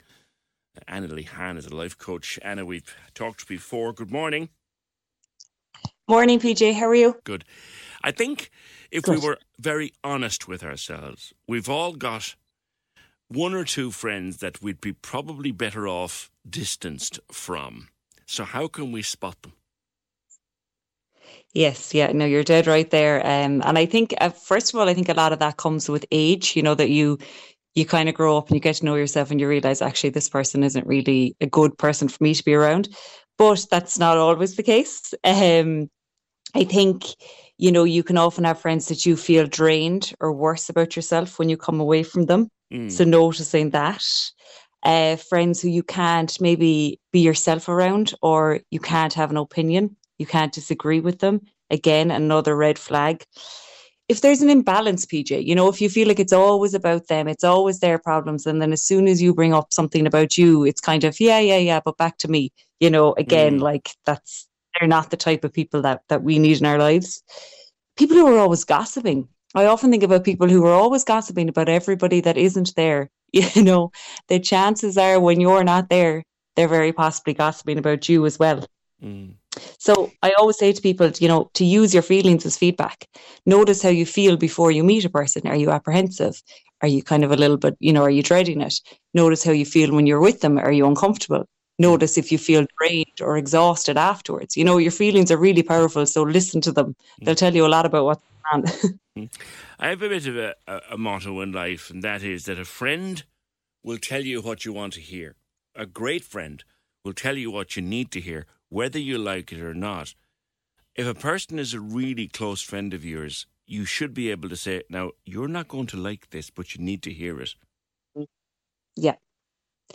But it's having that sensitivity as well. You know, if you can say to someone, look, I know you're not going to like this, but I think you need to hear it. I think that's great, you know, because you're you're being mindful of them and you're saying, I don't think you're going to like this. But it's people who'll put you down and make you feel small and won't think twice about it. They're the people you need to watch out for. Yeah, if you're the butt of You know, and you jokes mentioned and, and the humour's only going. Exactly. Exactly. Yeah, exactly. And you mentioned there a minute ago, PJ, at the start, you know, if you have a history with someone and someone's in your life for a long time, that doesn't mean they need to stay in your life. Just because there's a history there doesn't mean that there has to be a future there. If that person isn't good for you and that person makes you feel worse about yourself, mm. then I think a conversation needs to be had with that person. Yeah. History doesn't mean, you know, that they have to stick around forever. History brings a kind of a false loyalty, doesn't it? Absolutely. Yeah. Yeah, exactly. Just because you've put years, it's like people in relationships. It's not just friendships, you know. You know, you've been with someone for 10 years, you, you can't break up with them now, or, you know, the marriage, you're, you're 15 years deep or whatever. That doesn't mean that you can't end it or you can't go in a different direction. History really doesn't mean a whole lot unless it's like a solid history. And things can change as well, you know. Incidents can happen and you might see a different side to somebody. And then it's very hard to go back to that original relationship because, you know, things have changed. You've seen a new side to them. So, you know, you kind of need to accept that as well and accept it for what it is now and forget about what's happened over the last 10, 15 years or whatever it might be, you know? Mm. And if you realise, Anna, that a, a- friendship is probably best not to continue with it, Mm. is there any easy way to do it? You can't just ghost the person, can you? No, no, I wouldn't just ghost the person. Um, I think out of respect, uh, you a conversation needs to be had with that person. Now, the first thing I would often say to people as well is try and have a conversation with someone neutral first, not the actual individual. So, be it a professional or a family member who's kind of you know disconnected from the the friend say you know somebody neutral that doesn't have a, an opinion about what the other person say just to kind of air out what is going on for you and for you to kind of I suppose make sense of it in your head first. but then I neu- would say, neutrality in the human condition is very rare. Yes, yeah, exactly. So if you can pay someone to be neutral that doesn't know you or the friend, I think I think that's probably the best situation you can find yourself in. But um, but yeah, having the conversation with the individual then I think is key. I don't think, like you said, ghosting them is um is fair. Especially if there's history there. Well, regardless of history, to be honest, it's, it's just not a nice thing to do. It leaves the other person wondering. I think having a conversation, but having a conversation that doesn't go in and say, you know, you're not going in blindsiding them, number one. So give them, you know, a bit of warning saying, I'd love to meet up. I'd love to, you know, tease out a couple of things about our friendship that are bothering me. And then don't go in and say, you know, oh, you do this and you do this and it makes me feel this, you know, go in with, well, I actually feel a little bit like this when you behave like that. You know, so you're you're not blaming them, you're opening up the conversation and you're giving them a chance to explain why they might behave in a certain way. You know, give give them a chance and try and set some boundaries. Try and say, okay, well, I actually really don't appreciate this, and I'd love if we could talk a little bit more about me or whatever it might be. Mm. Give them a chance. Yeah. And then if it doesn't work out, then yes, I absolutely think distance yourself, Mm. accept that it's over, allow yourself to grieve that it's over. You know, and because it's just like any relationship, you know, you will be, you will feel sad, and there will be lovely memories that you are going to miss. But uh, you know, on the overall, I suppose if you're better off without that person, then I think you do need to just accept it and move on. Yeah. The, the thing about it, it all being about them, like, Mm. there's a very, there's a very sort of a sledgehammer way of doing it, um, in that you start talking about yourself in the middle of a conversation, which is about two people, Mm. and Yeah. you've barely gotten into where you were going, and they start twisting it, back, and you sort of, it's back to me. Yeah, that- yeah, yeah. It's like I caught my finger. Oh, well, mine's actually falling off. you know, we all know those people. Someone did that to me one time, and I realized, oh bugger, shut up and listen to that. Yeah. and it's Yeah. back to me. Yeah, and we, we, we Yeah. that's it. Never went any further. It only had to be Mm. done once. Yeah, no, no, completely. Yeah. You know. Yeah, no, they're they're out there, all right, but but yeah, I think noticing them and you know distancing yourself from that kind of those kind of people, I think you know Yeah, you should. they're, not going to do you any good, and you know you're also setting up that expectation. If you're always going to listen and you're always going to be there for them, well, then they're always going to expect that. Which is better, do you think, Anna? Uh, dozens of sort of friends, or two or three great friends? I would say two or three great friends. I think growing up, uh, and I remember particularly in my early twenties, it was almost like I have so many friends, and I, you know, you've this big group of like twenty or thirty people that you go on holidays with, and you think it's fantastic. But as I've gotten older, I've definitely realised actually that that's not really um, that's not what I need in my life. I need a couple of solid people that I can rely on, and that you don't have to talk to every day. And you know, you can go a month without properly talking to, but then you meet them when you're with them for two, three hours. You know, they're the kind of friendships you need, not people who say, "Oh, you haven't got on to me," you know, in days. Is there something going on? You know, this kind of thing where. Yeah. Or, or the people who may live on the other side of the world, and you might only see them two or three times a year, and when you do, it's like that conversation is back to where it started again. Mm, exactly, exactly. Yeah, yeah, and yeah. So no, a couple of really good friends. I think is we don't even have to remind ourselves even where we were. Do you know? Yeah. yeah, no, completely, completely. So, So, for anybody, finally, Anna, who is sort of listening to this conversation and going, do you know what? Mm. I'm a bit uncomfortable with Mary or Tony or Shawnee. What do I do? Where? Yeah. How do? I, what do I do? I think it depends on how close you are. I think if it's a really close friendship or if it's a friendship that has years of history or it's intertwined with other friendships, then I would say go speak to somebody and try figure it out. But if it's somebody that you're not that terribly close to, maybe have a quick conversation with them and distance yourself. Or if it's to be honest, if it's an acquaintance that you're not really that close to at all, just start to distance yourself. Okay. You know, it just depends on how close you are to the to the person. But yeah, I would say if you're very, very close, get help, speak to somebody, speak to a counsellor. You know, there's plenty of low cost counselling out there, and it doesn't have to be, you know, people think, oh no, I, I don't need to go to counselling. Sure, it's not that big a problem. You know, you can go to a counsellor with anything and speak about these issues because if it's taking up mental clutter in your head or mental space, then, you know, it, it does need to be addressed. And if it is something that's upsetting you, I think go talk to somebody. Fair point. All right, Anna, thank you. Anna Lehane, life coach, uh, about the red flags in a friendship. You know those friendships, you've been friends with someone since forever. And there's always been a kind of a, oh, he's at it again. Well, you don't have to accept that. And you can bring it up and chat. I I wish you wouldn't do that. And if and a real friend will say, well, okay, I never realised it bothered you. We won't do it anymore. 0818 96 96 96. Some more of your competition entries in our, our headline competition. We asked you to come up. Dream, yeah, Dream Snatchers has come up a couple of times. Uh, Mortal Slumber. Oh, I like that. Mortal Kombat. Yes, I like that. Pillows at Dawn. Fighter Ducks Down. Yeah, the Ducks Down one is coming up a lot. Knocking the stuffing out of each other. I'm just flicking up and down through the pages. I'll poke the stuffing out of you. Pillow talk is over. Fighting for feathers. Yeah, some of them, you see, when you say a headline, the headline is supposed to be really short, so keep it kind of short. Some of them are writing a bit of a story, but it's good. Uh, MMA the fun way. I'm going to fluff you up. nice one, Lucy. Featherweight disqualified for fouling. I love it.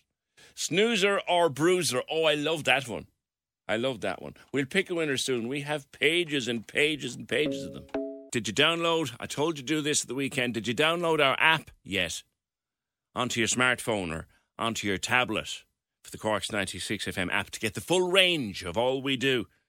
There's not just, you can listen to the radio, of course you can, but you can listen to the Hit Mix and the Fit Mix and the Premier League and all of the podcasts. We put up a bunch of podcasts every day from the opinion line. Put the whole show up. You get that in the middle of the afternoon, but there's three or four different pieces of the show go up every day as a podcast extra. All the podcasts from the opinion line and other shows on the radio station go on the app so you can find them. Very easy on the app. And if you subscribe and you have the app, they get updated every day.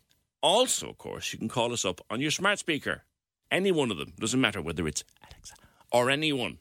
You can call us up on your smart speaker. Just ask it to play Cork's 96 FM and Bob's your uncle. Do you know, I discovered something over Christmas and I'd never tried it before, but someone said it to me here on the programme to do it with the old Christmas tree, right? That every couple of days, maybe every three or four days over the Christmas, I opened a can of 7 Up and let it go flat on the dresser or on the counter.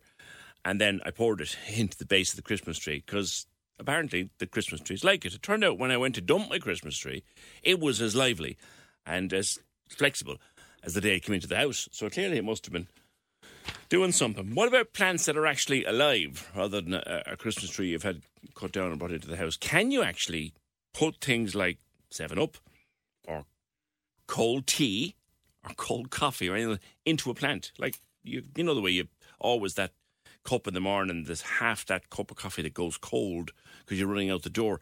Do you put it down the sink or is there a pot plant that would benefit from it?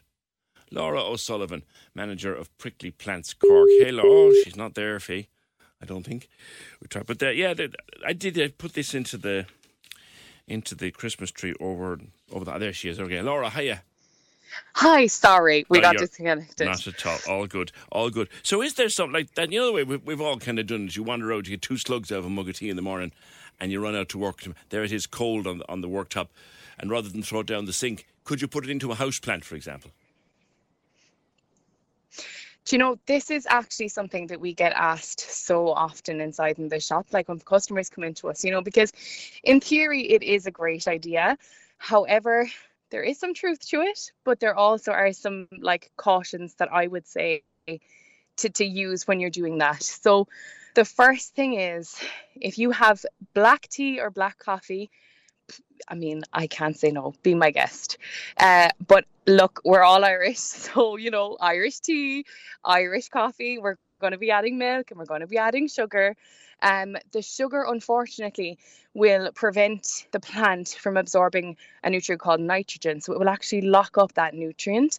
So it actually isn't going to let the plant absorb it. Um, so unfortunately, the same kind of goes for milk. You're really increasing the chance of number one, kind of sour milk smell coming from your plant, um, and you're actually opening your plant up to getting like bacterial infections and things like that from the milk going off in the pot. So, alternatively, what I recommend to people is, you know, we're all trying to find ways to reduce, reuse, recycle at home, right? The best thing to do is actually take those tea bags, take those coffee grounds, and add them in and start making up your own compost from home. They are so full of nutrients for your plants. They're an amazing source of um, nutrients for them. So, by putting them into the compost, you're making the best feed that your plant can possibly have. Right. So, Um, you, like, say if you use the pods, you know, the coffee machine pods, take, the, take the top off and scrape the coffee into the compost. 100% absolutely. And actually if I, I know for myself using at home uh, nespresso pods that's actually what they do is they they when you send them back when you recycle them and you send them back they actually reuse those coffee grounds for things like that. Um so it is a great option if you're at home that you can just take those coffee grounds and um put them into your compost which is a fantastic idea. Anything, anything that around the house that you can actually use and pop into. I, I said there now. I know, I know it was with a Christmas tree that was ready cut down, but it kept it going Yes. right through the holidays. I put a, a can of flat seven up into the base of it every couple every couple of days, and the sugar the sugar kept it going. What about sugar in, in ordinary plants? So I probably wouldn't recommend sugar. So like I was saying to you about it locking up the nitrogen, Mm. it may do a little bit more harm than good. Right. Um, but one that I have heard of, now I haven't used it myself, but it does make a lot of sense, is um, banana peels. So actually almost making your own banana tea from home. Mm. So if you have, we'll say like an old jam jar or something, pop in just some water out of the tap and sit your banana peels into that water for I think it's about 48 hours. Right. Um, after the 48 hours, throw out the, the banana peel into your compost bin. So we'll get more Mm. more nutrients out of it that way and use that banana like almost a banana tea to um, water your plants and it's full of potassium which is great for your plants as well um, now right across the board if if i was to recommend like the best way to to give your plants nutrients is a good organic um, compost. So making up a nice compost, maybe repotting your plants every like 18 months to two years Mm. um, with a good rich compost, it's going to be the best way to kind of slowly fertilize your plants. Right. Um, or using a totally organic um, fertilizer like we stock one in our store. It's a seaweed fertilizer, so it's made from like sustainably sourced seaweed, and it's just amazing to see the growth out of your plants. So we 100% recommend fertilizing, um, and it's just picking the right one that works for you, really. Definitely making your own compost. You know, maybe as we go into the growing season and the planting season, Nora, we might we might chat a bit longer about it some more about how to make your own uh, easy pod, um, uh, compost for the back garden and just to have it and put it into the plants and the pots and stuff. We'll do that some other day. Laura O'Sullivan, uh, manager of Prickly Plants Cork. Good to talk to you once again. 0818 96 96 96. We will chat one other day about planting and composting. It's of interest to people, trust me. 0818 96 96 96. We had hundreds of these. We had great fun and we're doing it every day this week. Lucy Cronin. Hello, is she there? I am, yeah. Hello and y'all. How are you? Okay. What did you come up with for our professional pillow fighters? I'm going to fluff you up. I'm going to fluff you up. I like that. I like that. I have a 350 euro one for all voucher for you. Brilliant, thanks a million. All right, thanks to our friends at Bord Gáis Energy. Cheers, Lucy. First win- winner of the week. We have one every day with Bord Gáis Energy. Their team of professional service engineers using 19 separate checks to ensure your boiler is running safely and efficiently. And they have appointments available in Cork right now. See bordgaisenergy.ie forward slash services. With Bord Gáis Energy, imagine a better way. And we do it every day this week. The programme edited by Fiona Corcoran, produced and researched by Fergal Barry. See you tomorrow, just after nine. Can we just talk? The Opinion Line on Cork's 96 FM. With McCarthy Insurance Group. Call them now for motor, home, business, farm, life, and health insurance. See MIG.ie.